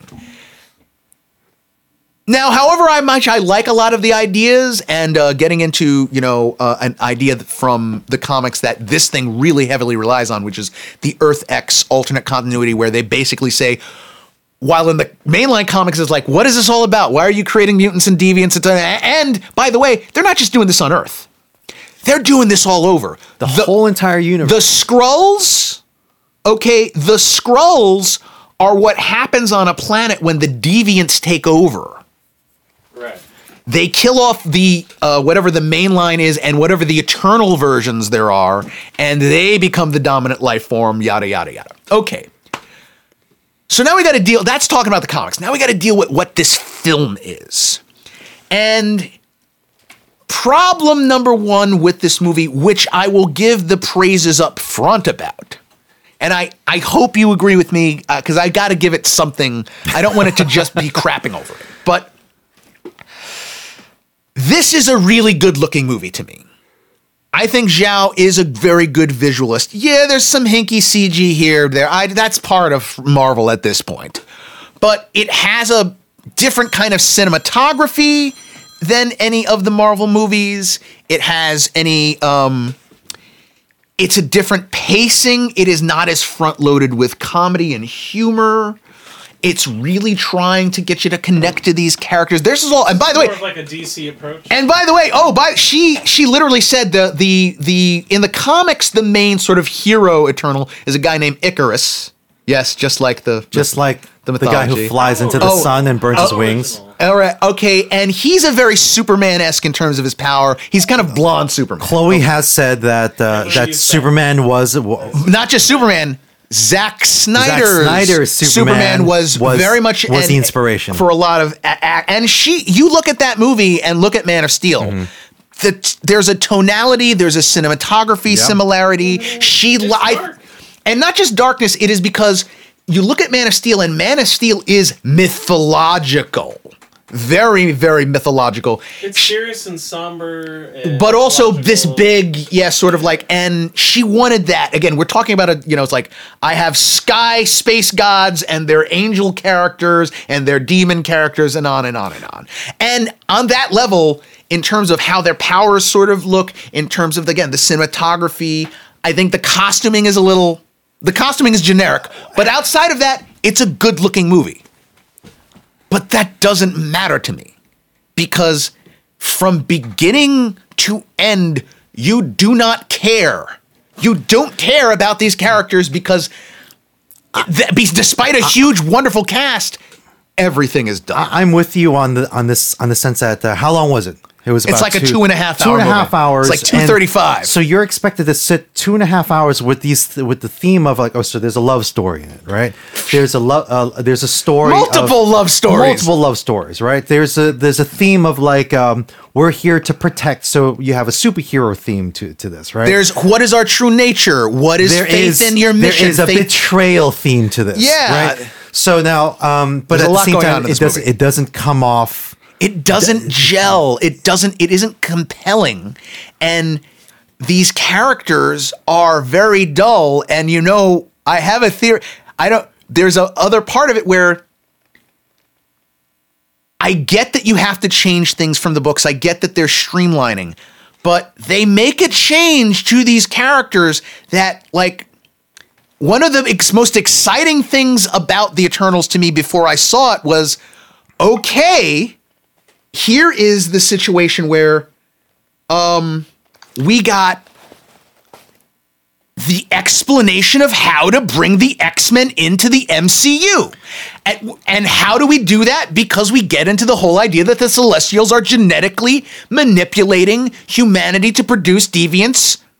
And I do have a, and and I do have a larger question about that. Like, is so throughout history have they bred with regular human? Now we know that uh, In the comics, it's been a bellow back and forth because they had a second series with that. I'm going to get to with Neil Gaiman, but But I'm saying, they like- like- had things where they would say they could breed with humans, and they were not. They would not. The offspring would not be empowered. They would be a mortally, lo- you know, normal lived uh, person. if you allow, like, I'm just gonna stellar cast: Angelina Jolie, Kit Harington, Gemma Chan, Richard Madden, Salma Hayek. You know, and then um, uh, Skarsgård. Kumail Nanjiani, Kumail- Skarsgård. Um, uh, uh, so I mean, pretty much the big names have already.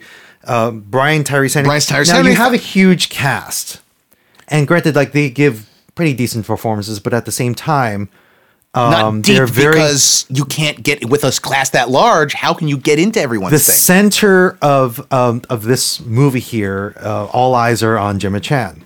As Sersi, who, As Sersi. who is a character from the comics who is an Eternal, but people really know her for a stint where from the I would say uh, late seventies through the eighties and nineties, she was a staple on the Avengers team.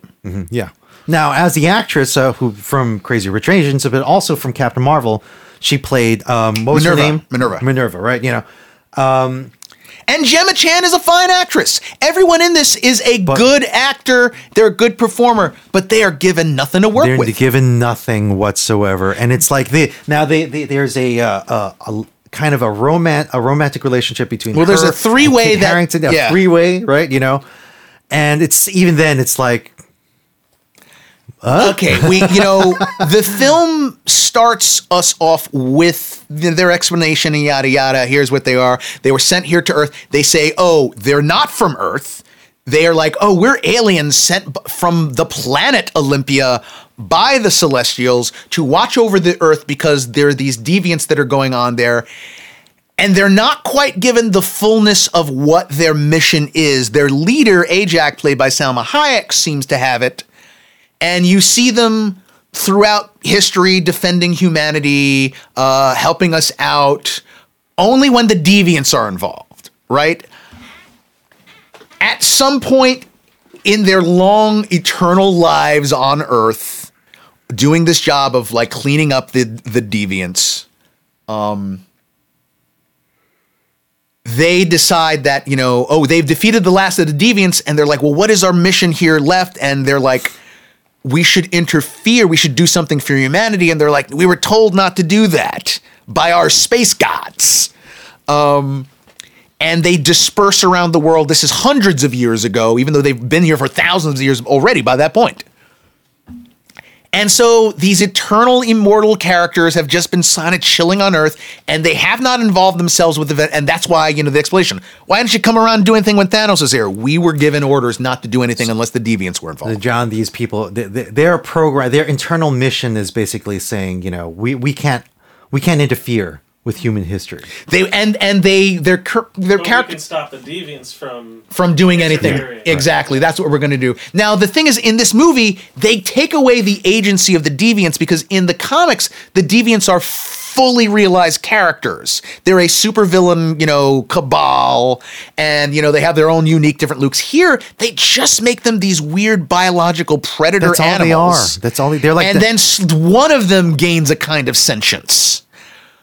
And that's because, oh, well, that's also because they wanted to have, um, you know, there's portions of this that is classic, but there's also portions that is taking a lot from Neil Gaiman's run. And Neil Gaiman's run had this sort of idea of like, well, what does the long life do to you?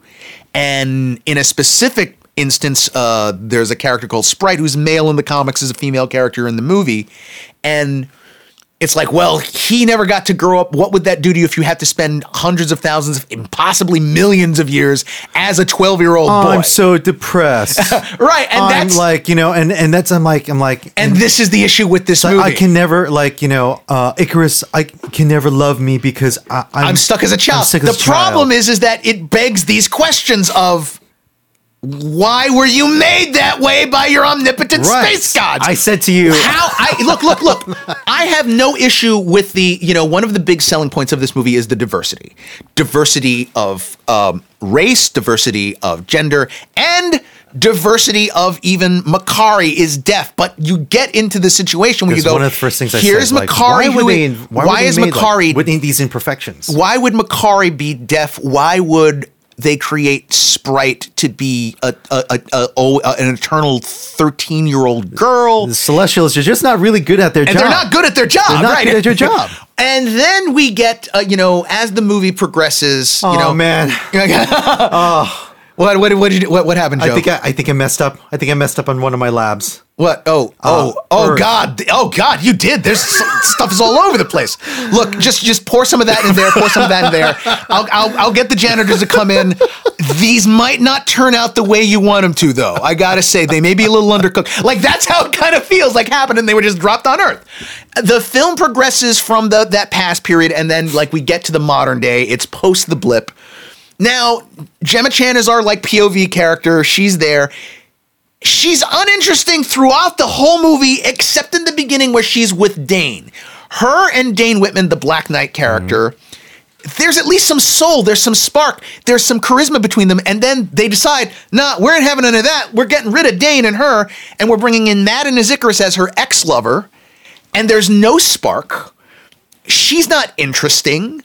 None of the characters and the things that they do do with them feel very much like the CW shows, Ed. Right. That, here's the thing. S- Those John is when, like, when you get "Oh, to that scene. there's a here's the name. I haven't heard in a long s- time. It's a s- it's a mo- it's a major like budgeted movie, and you have these expositions like Yeah, that's so what I'm saying. That's what, it felt like a CW. Thanks for saying that. Yeah. Kit Harington, Jon Snow, right? He Mm-hmm. you he, but know nothing. his character, who ends up being a Marvel, a, a, a, a big Marvel heavy in, in, within the Avengers, right? Well, Yeah. of, so- of sorts. Basically, it's okay. Here's your exposition. If you're not supposed to interfere, so why did you uh, like? Why, Why didn't you do anything when Why did Thanos you do anything when attacked? Thanos was do, was you know like?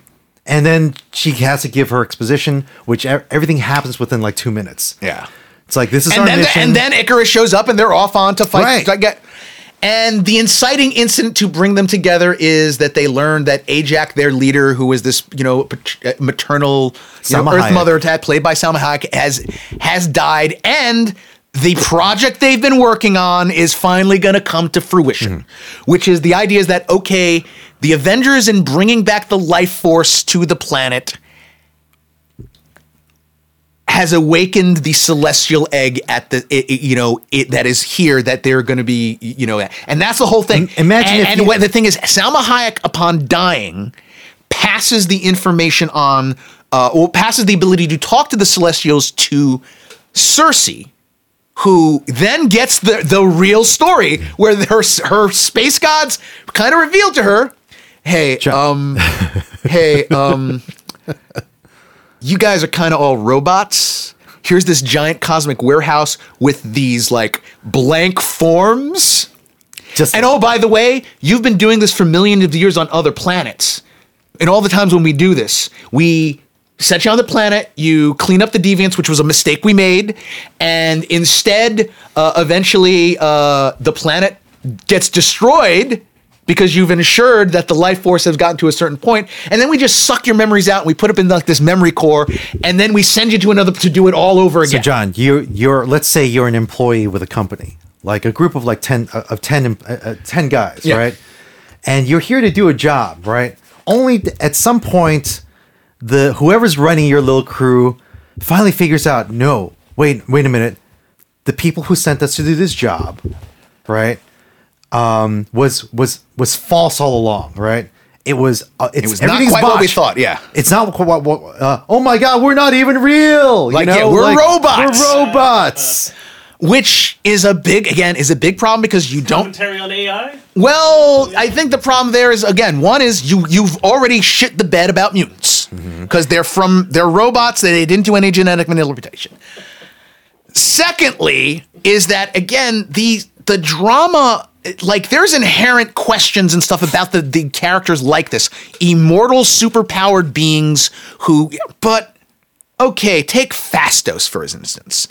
Phastos is established as I'm the techno guy. Um, it's a little op- it's very opaque. That's a big problem with this movie. Of exact is he is he someone who is like I'm very smart and I can see via the resources at a certain times what is or is not possible technologically, or does he just have like a a, a library in his head of all this stuff? But the point is, Phastos, when he's thousands of years ago, and like in Babylon, he's like, oh man, I want to give these people the steam engine. Because you know that's not hyper technologically, but for the Babylonian era, it would have been And revolutionary. everyone right? tells him it's like, wait a minute, man, no, that's no. too much for They're the not ready for this. Show, give me something So else. Clark- so and he's John, like, one of the guys in your company is like a like an inventor, an inventor, and he's like, I think the humans need this. I think they need this drill, right? And you're like, I don't know. Are they They're really capable of for that, or that kind you of know? stuff? So they go like, okay, what else you got? Right, right. And then he goes, okay, okay. Maturity. Oh, he goes like, well, what, what, what else you got? And he's like, okay, how about this? The plow. the plow. Yeah, it'll help Okay, them leave to- out the drill. Yeah, yeah, Leave it exactly. forward. We're gonna got it. Okay, Which one of these sick bastards were like, you know what they need? They need a sex doll. okay. So no, great. Okay, so here's the thing. Deviants, right? Maybe the demon the, the name gave it away. anyway, um, so Phastos, Phastos. that's his name. He like Hephaestus. Okay, so Where's the originality? yeah, so Phastos' whole thing is, oh, I really like human beings. I want to help them out. I'd like to technologically advance them. Fast forward to World War II, and we learn Phastos was there when Hiroshima, or he goes to where Hiroshima was bombed, and he's crying because he's like, I helped them in some small way to develop this. Somewhere along the line, he was involved in science. Somehow that contributed to the. I thought that these people would be enlightened enough to to deal Right, with yeah. technology, but no, that they used it and he and he turns in this one scene like introduced like like what happened to Phastos? Oh, I don't think he wants to help us to save the Earth. And oh yeah, because they're not worth saving. Then they arrive at where Phastos is, and Phastos is uh, played by a, a African American actor, Brian Henry. Uh, Brian Henry. Brian Henry, uh, and in this version, Phastos is gay. Or at least he's an alien robot who hooks up with a dude who has a son, Uh, maybe adopted, I think. I don't know if it's quite clear what it is. And he goes there, and they're and they're like, "You got to come with us, Phastos, to help save the Earth." Nah, man, I'm all through with all that. You know. I'm a- but no, no, no, no, no, no, no. Actually, no. I'm I'm mistaken. No, I characterize that wrong. He's, you know, it's like Phastos. I'm turning my back on humanity because of Hiroshima. These people aren't worth saving. He literally says that they're not worth saving. Then they show up to him. They're like, Phastos, we got to help the planet. He's like, well, what happened to you? Well, I fell in love with the human. Oh, so you, oh, so you are reinvested in humanity. Yeah, but I love my husband and son too much to leave them, even though you've just told me that in a matter of days the planet's gonna blow up. and then the love interest, his his husband, comes in and says, "Baby, you got to do this," and he's like, "Okay, I guess I'll do it." So it's like we just spent like this all and uh, T- John, this is like twelve minutes. It gets like, here we go. What's going on with Phastos? Phastos hates humans. no, he doesn't hate humans. He's not going to help. Okay, he's going to help.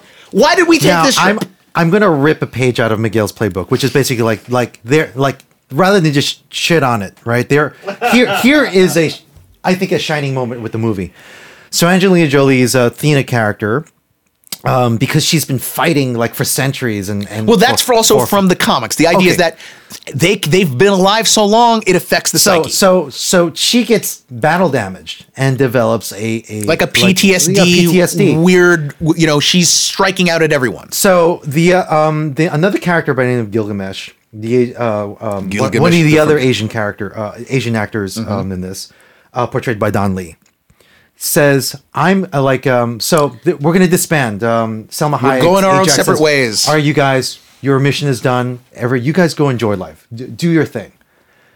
Um, who's gonna take care of Thena because she's re- her her wires are all like you know her- And her- her- Thena and Gilgamesh seem And to be the Gilgamesh real like says, battle guys. Gilgamesh is like, I'm going to take care of her, and like, and so there is a really, a very deep, invested uh, relationship that develops, non, um, non romantic, um, but A it's comrade ende- it's in endearing. arms. It's Yes. endearing. A comrade in arms. I will do anything for you because Correct. you've had my back. Right For so- thousands of years. Now, and that shi- th- th- that moment shines really well. Um, uh, but aside from that, it's like And you know what? And, and here's There really page- isn't anything else. You didn't take a page out of my book because I thought that was again. I thought that was uh, did nothing resonated. well, it's, it's my page. Okay, your, it's your your page. page has become my page. Okay. So But like, okay, so John, like the film continues on.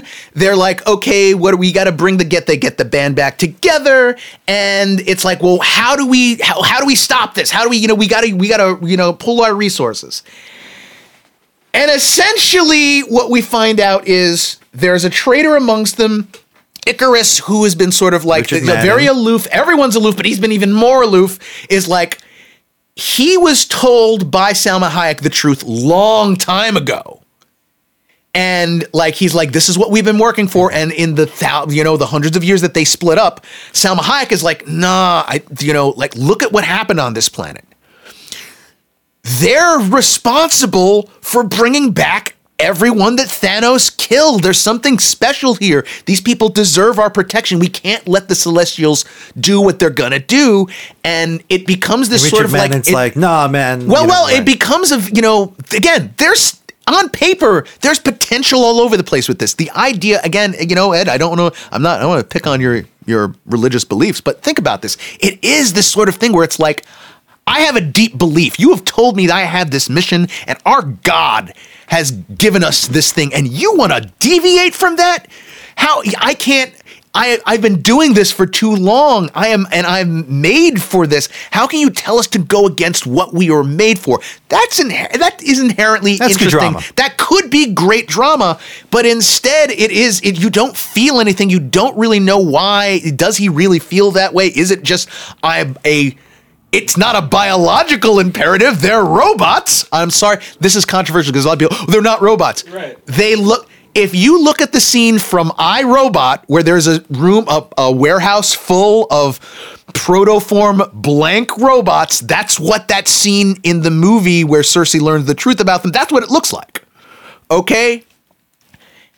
So, you know, it's like, okay, he ends up finding some deviants that were left over that they didn't know about. It's like, oh, they were frozen in glaciers or something, and now that global warming is going on, of course, they've thought out, and he manages to kill Ajak and then get them all together because he's like, this is what I'm trying to do. I'm, I, I, I want to stop you guys from trying to stop the emergence, stop the thing. Okay. And eventually, th- there, there's sort of this like weird second falling out where because Ikaris, who is quote unquote the most powerful of them, he's a full on Superman type guy. Well, yeah, I Shoots mean, there's- planes, there's strong, invulnerable, Ikaris- flies. Ikaris, played by uh, uh, our, our own Robb Stark, uh, Richard Madden. Uh, and again, we mentioned the the love triangle from before. Hi- Ikaris and Gemma Chan's character, um, Sersi, have are been in quote love, unquote in love since in love before they showed up. since the beginning of time. Yeah. right. They were married at one point, and then at some time. point they they just Well, again, when he learned the truth from Aj, when they decided to mm. disperse, that's when he. That was the last time Sersi had seen him, Right. and you get the sense that okay, it's because he learned the truth. She told him, and he's like, I don't. I can't burden my wife Sersi with this. I, I, and I'm trying to figure out what's going on. Again, Do you hear what you're saying? I know that's what I'm saying. Again, it's on paper, but it's like okay, what's you're going on? Eternals, Right, And okay. you're, and all of a sudden, you we just like what was injected was something out of like a Neil Simon movie. You know, it's like a, a Neil Simon script, right? Um, I think more of uh, Who's Afraid of Virginia Woolf, but okay. Fine. but all right. Anyway, the point is that like.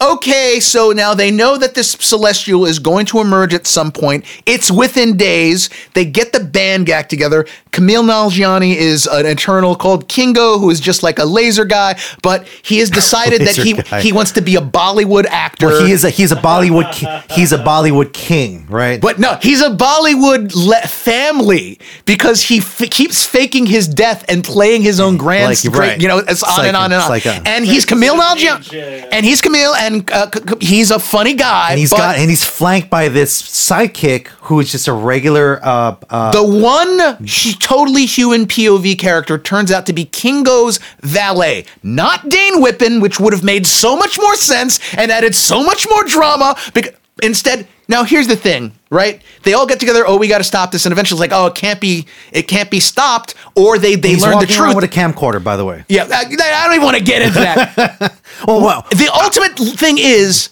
this valet who is human and knows the whole story, like Kingo told us, like, yeah, he knows all about us. Like they're talking essentially. I want you to imagine, John, that you walk in on a conversation where me and Ed reveal that we're space gods, and we go, "So anyway, uh, planet's gonna blow up tomorrow, right? Yeah, right, Red. Tomorrow, tomorrow. Yeah, yeah. Is it gonna be good for you? it's- yeah. You, you, uh, you, you, you got the spaceship together. Oh, hey, John. Uh, John, just want to let you know, um, there's a real. I get whatever you need to get done, like today. And I'd be Bec- like, I know what I need to get done. Bellevue Hospital. well, I would, I would. Here's the thing. I would hope. Now, this is the thing. I would hope that if you lived in a world of the Avengers, and you learned that the world's gonna be destroyed in a day. in in Yeah, you would be like, "What do you mean?" And then Kingo, when Yeah. he learns the truth, yeah. just opts out. He's just like, I don't want to. Yeah. I don't want to. I don't want. I love the Earth. Uh, I don't want it destroyed, but I don't want to fight and kill you There- guys. So I'm just gonna bow out. And his human valet is like, "Well, I guess that's how So- it is, so- and we're gonna go home." So what have we learned, ladies and gentlemen? Not only the Celestials are bad at their job, the Eternals are bad at their job because at any given point in time in history, it's like, oh, you know, we have this mission statement, you know, and it's like, you know what? I'm just not. ah, I'm just not down with it. I'm, I'm just gonna check out. Is it okay if I checked out for a few for a few hundred? And hundred years? Kingo literally checks out out because after that. He doesn't appear until after. He doesn't take part in the battle. Oh, he doesn't well, do let- let's- anything to let- them at the end. So, um, uh, what's the name of the the the, the, the mind controller? uh, Druig. Druig checks out in the beginning of the movie. right? Well, because yeah. it's like, no, you know what? These humans, they're killing themselves. You know, I'm, I, you know, like, I can stop that because I have mind control. right. So I'm going to stop this. You know what? I'm just going to take that group. I'm gonna live. And I'm for, gonna I'm gonna live for me. a few hundred years here in the Amazon or whatever. I'm done with you guys. I'm done. and because and the, because there's this sort of like Druig doesn't believe in. It's same as like Phastos gets disillusioned. He's like, they need someone to be on top of them. This, it's, it's a cluster. There's all these ideas so- that don't, and then we get to the end, and it's like, okay, Ikaris is like, I'm good. You guys are going to try and stop the Celestial from being born. I'm going to stop Now, you from here doing is that. the climactic moment, Jonathan. The climactic moment is the egg in uh, the that that's been incubated. It's about to hatch. The Earth is going to going to be destroyed because it's literally like there's a hand that's coming out. Right. Right. It's about to be born. That means all of this here around us is going to be gone. We're gone, right? So- and the team is fractured. Ikaris surprisingly has Sprite on her side, the little girl who's like That's she's not important. That's It's not, important, But I'm saying, but, but again, they clash. They're fighting. They're trying to stop Ikaris, and it all comes down to like at first they're like, "Oh, we'll get Druig to put him to sleep," and that's not going to work. So it's so like they concoct Sersi, this idea. Sersi, who is an elemental, you're going right? to have to kill and transmute this so being. the it, the the, the Kill the your god. volcano is about to erupt. She puts her hand. They she's gonna hand use her it. extra power, and then Changes but, it to ice. But wait, what? Okay, go. on. okay. They're fighting Ikaris. Ikaris wipes basically wipes the floor with them, and that. This is a shame.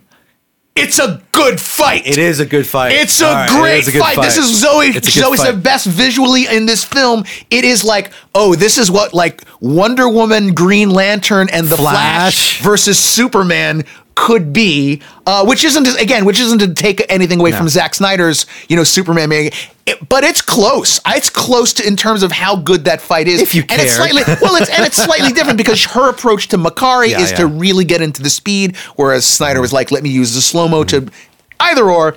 Essentially, it comes down to Ikaris is going to win. He arrives, she's about to like lay her hands and do the thing to the sir, and it, he's like, I can't do it. I love Because you too a- much. He's about to shoot his his former lover, woman that he's that he's li- been in love since the beginning of time. It's ah, I can't. and what does Ikaris do, John? straight into the sun. He sun. flies into the sun. Okay, so A what? little on the nose. A very on the nose. I, I don't I don't really have a problem with that because the, she's going for that mythological. Executive thing. producer. Uh, or is it? No, exactly. Bec- yes, or is it? And then we get into the Okay. post credit scene. Well, even no, there's still even more, you know, of the film to go. So, okay, so turns out Sprite's issue gets resolved because Sersi, in destroying the Celestial or putting him to sleep or whatever, has gained Because cosmic powers, and she turns. It's Pinocchio. She turns her into a real little girl Yeah. and says, "You now can age." And, and which, by the way, where did that come from? That's like, I can do this to you. Uh, what? I don't know. Okay. Kingo comes back. They're, they're sending Sprite off to school. Uh, Phastos is still alive. So we've got Ikaris is dead. Um, well, Icar- I- I- I- and No- or no no Beth. No- no Nobody, Beth. but okay, he's he's officially he's officially uh, gone. Um, uh, who who else? Uh, Ajak is dead. And Ajak is dead. Thena's dead. uh, no, Thena's not dead. Uh, uh, Gilgamesh is dead. oh, Gilgamesh is dead. Okay. Gilgamesh is dead. right. And okay, so Gemma Chan is Sersi. Now that her her her her ex husband is is is gone, goes back. You know, hey, that was again basically does was a sticky that was a situation. situation to Dane Whitman in in England as they're talking. Um, there's some allusion to Dane's. You know, this past- is this is perhaps the craziest part of the movie. Remember okay? when Ed said about like scientists looking in on their egg? Because you got to remember, Okay. the Celestials are huge. So, okay, this is literally Like what happens. right? Kind of- All right, I'm going to spoil Bigger. it. This is literally what happens. Okay. Gemma Chan is talking to Kit Harington, her new boyfriend, right? And they're talking about, like, oh, listen, seriously, there's something I need to tell you. and then clouds come zzt, straight out of a Rick and Morty uh, episode. A head just appears out of nowhere. a flying, a, giant a flying giant god head. in space. Correct. but and it's not that he's just a head. That's all you can see. The rest of him is out there, and he Cersei just goes, whoop. Like like you were right- picking up an action figure from like the floor. that. What just happened? And like, I I want you to imagine, John, you're on a date with a girl, and suddenly a hand just comes down and goes, "I'm gonna need her for a little bit," and you're like, "The hell!" And everyone sees it. This is not like they're someplace secluded. This is you're you're in Prospect in broad Park, daylight. and a giant hand picks her up, and they bring her into space. Her and the other rem- uh, uh, Eternals that are still on Earth, and they're all like, "Look, um, this has never really happened before. Uh, you killed the god you were supposed to be protecting. However, uh, we gotta like, we're not really sure exactly if this was the right thing or the wrong thing. You're bringing up, so we're we we we we gotta take you with us and. we got to think about what we're going to do about this. Now that is like left there, and then Dane is just like, uh, and, we, and it was like, That- that- oh, wait, wait a minute, what, what? the- okay, so this goes into the post credit scene. One of the post credit scenes, right?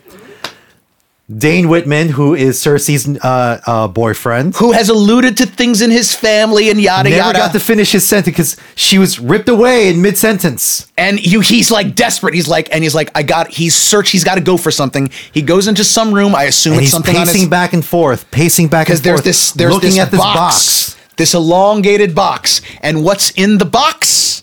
The ebony blade. the ebony blade of the black knight and the ebony blade of the black knight john is this you know it empowers the person who uses it but the more they use it the more violent they become it turns them almost into a villain A maniac, yeah. yeah so he's about to touch it when a voice out screen says are you sure that's what you want to do mr whitman or something along those lines and you go, who's that? we Michelle have- Ali, is that you? and that's Blade? and again, Mahershala Ali is going to be Blade. Now, Blade, the ebony blade, a thing that makes you blood. I don't know. Are they gonna link up the Black Knight with vampires and stuff? Who knows? And how is that gonna? And more importantly, how is even the ebony blade gonna help him against the giant Is there a space guy? connection to Moon Knight? I don't know.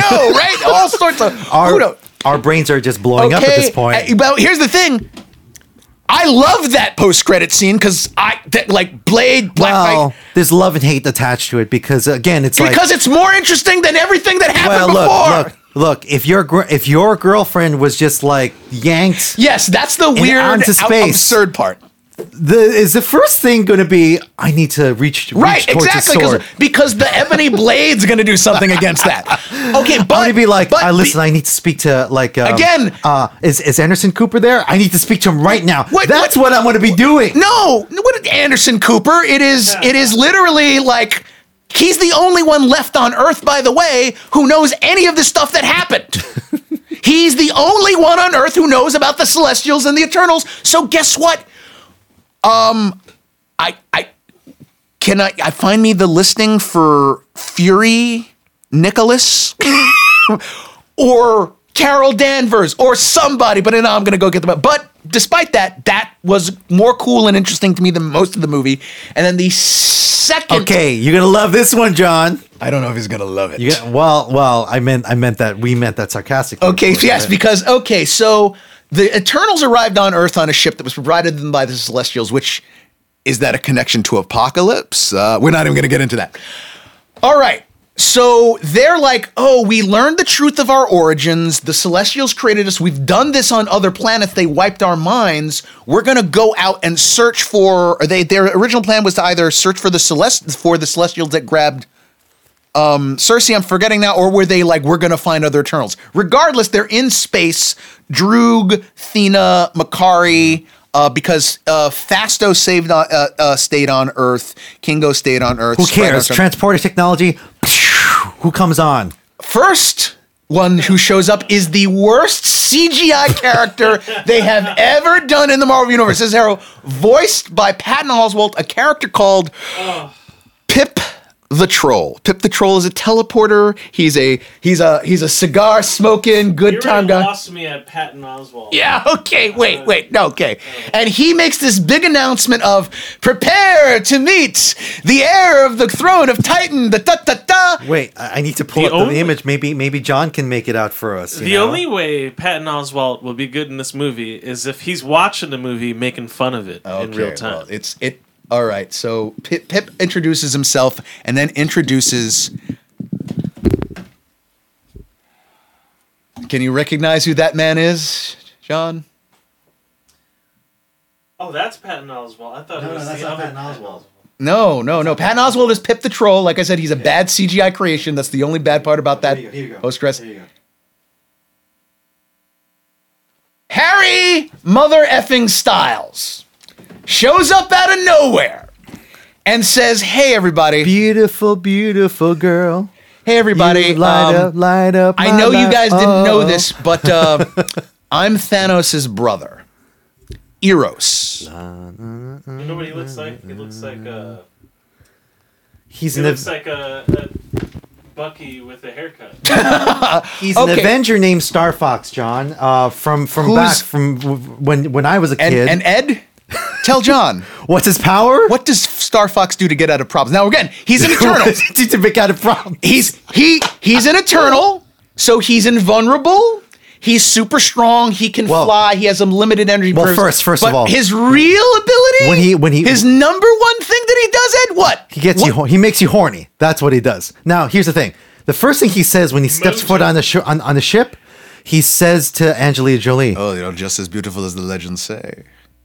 "You're like what? And it's like, okay. Oh, by the way, uh, your your friends are in trouble." Ta-da! And we've got yeah, and That's I'm it. I'm Thanos' brother. Your friends are in trouble. We have to find the other Eternals that are out there. Now, th- I love that because the Titan Eternals and all the rest of that stuff is weird, funky stuff, but it's it has a coolness. It has its connection to Thanos, and it's like okay, we're gonna follow these characters after this movie. The problem is, I don't want to follow these characters after this movie. Chloe Zhao masterfully directs this film on a visual level. The effects are very, very, very good. Um, this is a great cast, but there's nothing compelling about these characters. Your lead, Sersi, is so boilerplate dull. She there's nothing defining about her other than I like humans. Okay.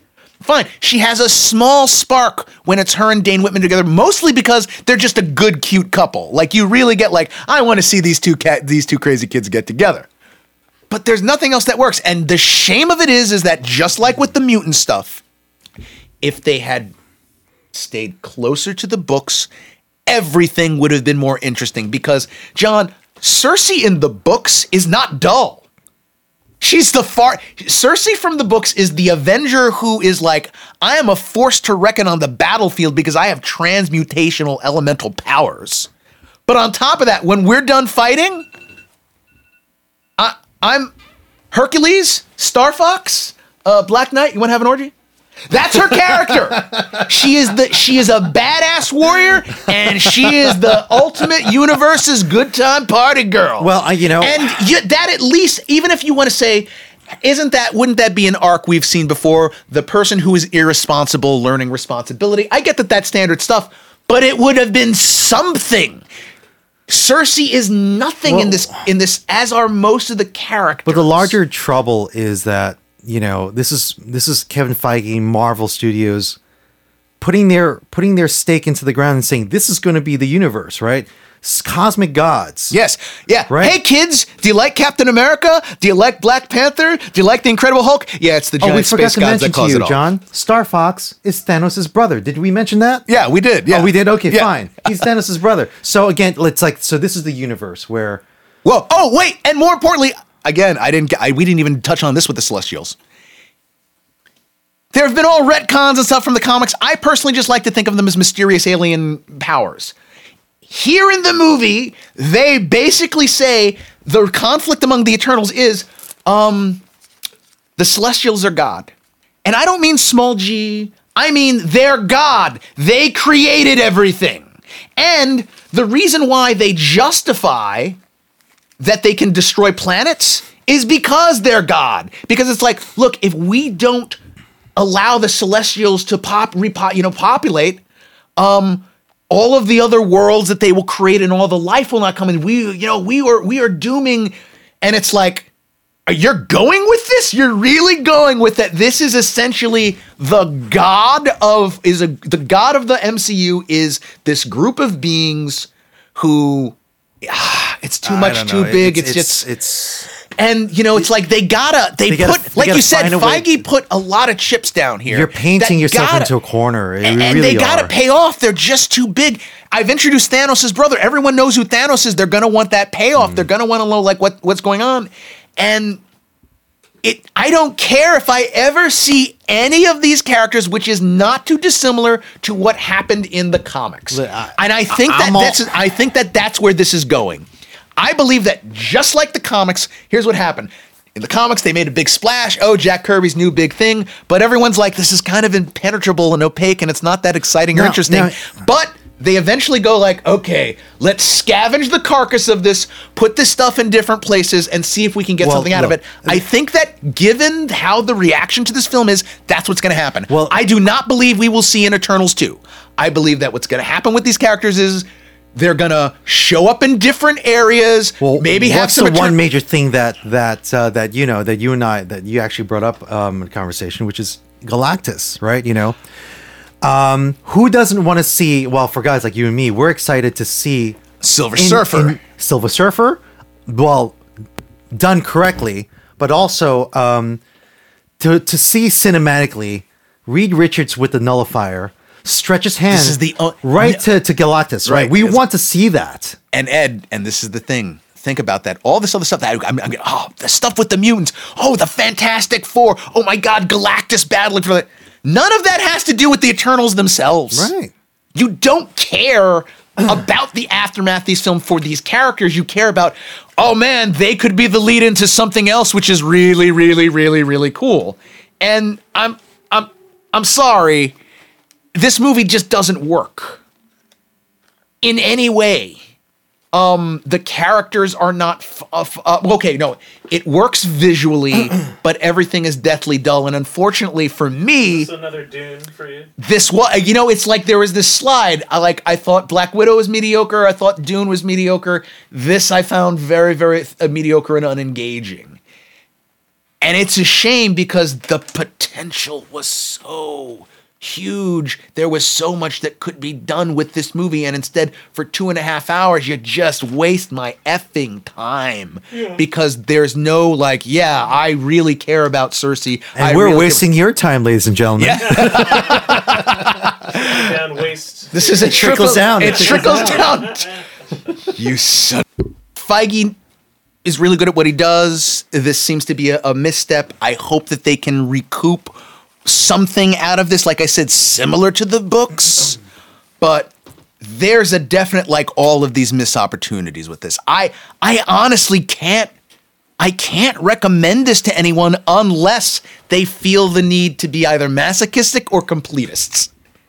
You know, Now, I- now, they're fans of this stuff. Like there are people who who who like this movie, right? I don't know. There are a lot there? of people who are like, uh, they're okay. I'll give you this about it. In a backhanded compliment and in a weird reverse of everything I've said for years on this show, which is because it's a very beautiful looking film and also because its tone is very serious and you know they it wants you to be involved with these characters even though they're so dull it isn't a joke a minute marvel film it is it is different from anything they have done in a very very long time and th- that's part of the shame of it but you got to give it its credit on that It- they're going for something she was trying something but someone needed to go, okay, two and a half hours, these characters are dull. Maybe they need to be funny. Maybe this movie needed the Marvel humor. It needed something. Something And like again, you could like imagine how I described Sersi Ed, right? I said from the comics, mm-hmm. she's the ultimate good time party girl of the universe. You can do comedic stuff with that if you play off of it in some way, and at least it would have been a characterization. I, I can't recommend this film. I really can't. I would I, unless you are someone who's like, uh, I guess I need to know this for context in the future. Um, if not, just read a Wikipedia page and you'll be done by the next time Marvel gets around to these guys. I, in all honesty, Well, you know. And on and on that level, I just that's how I got to leave it. I can't like like, and I, I I don't mean that this is offensively bad. It's just a waste of time. you will start it and finish it going like, okay, like I'm not mad. I'm not anything. I don't feel anything about this story, and I am sorry, but like that is Well, sorry, on the creatives, sorry. I mean- inc- up to and including uh, Feige and and Zhao for these, these this rather large miscalculation of how this was going to play the, out. the marketing is what really like gets me. It's just like you know, the greatest movie the of all greatest time. movie of all time. I'm like, they, have been touting that for yourself. They touted that way before this was released, and it's like, well, you got to give I, marketing. okay, that, I you will know? also say something else. I will also say something else. While I don't like this movie and I would not recommend it, there is a right now a film culture piling on of like like like ah people were some people are saying is it as bad as its Rotten Tomato score is? I don't think it is. It's not good, but people were waiting for the chink in the armor for Marvel. Some people, DC fans, general people, uh, people in the industry or- were like, "We're waiting for the giant." Or a, a way for these type for this for this genre to to leg, quote unquote legitimize, right? You know, which is like, oh, we got like Chloe Zhao, Yeah, a high know, art film, right? yeah. You know, I'm like, but come on, it's just, It th- when you're producing this, it didn't work. I, it it doesn't work. I don't recommend it. Um, Arishem the judge, take me away. I wish that oh, would Miguel's gone. Miguel's gone. Anyway, John, you want to get something to eat? All right. Until next time. To be continued. Baby, you light up my world like nobody else. The way you flip your head gets me overwhelmed, but when you smile. Thanks, Harry Styles. Just want to say.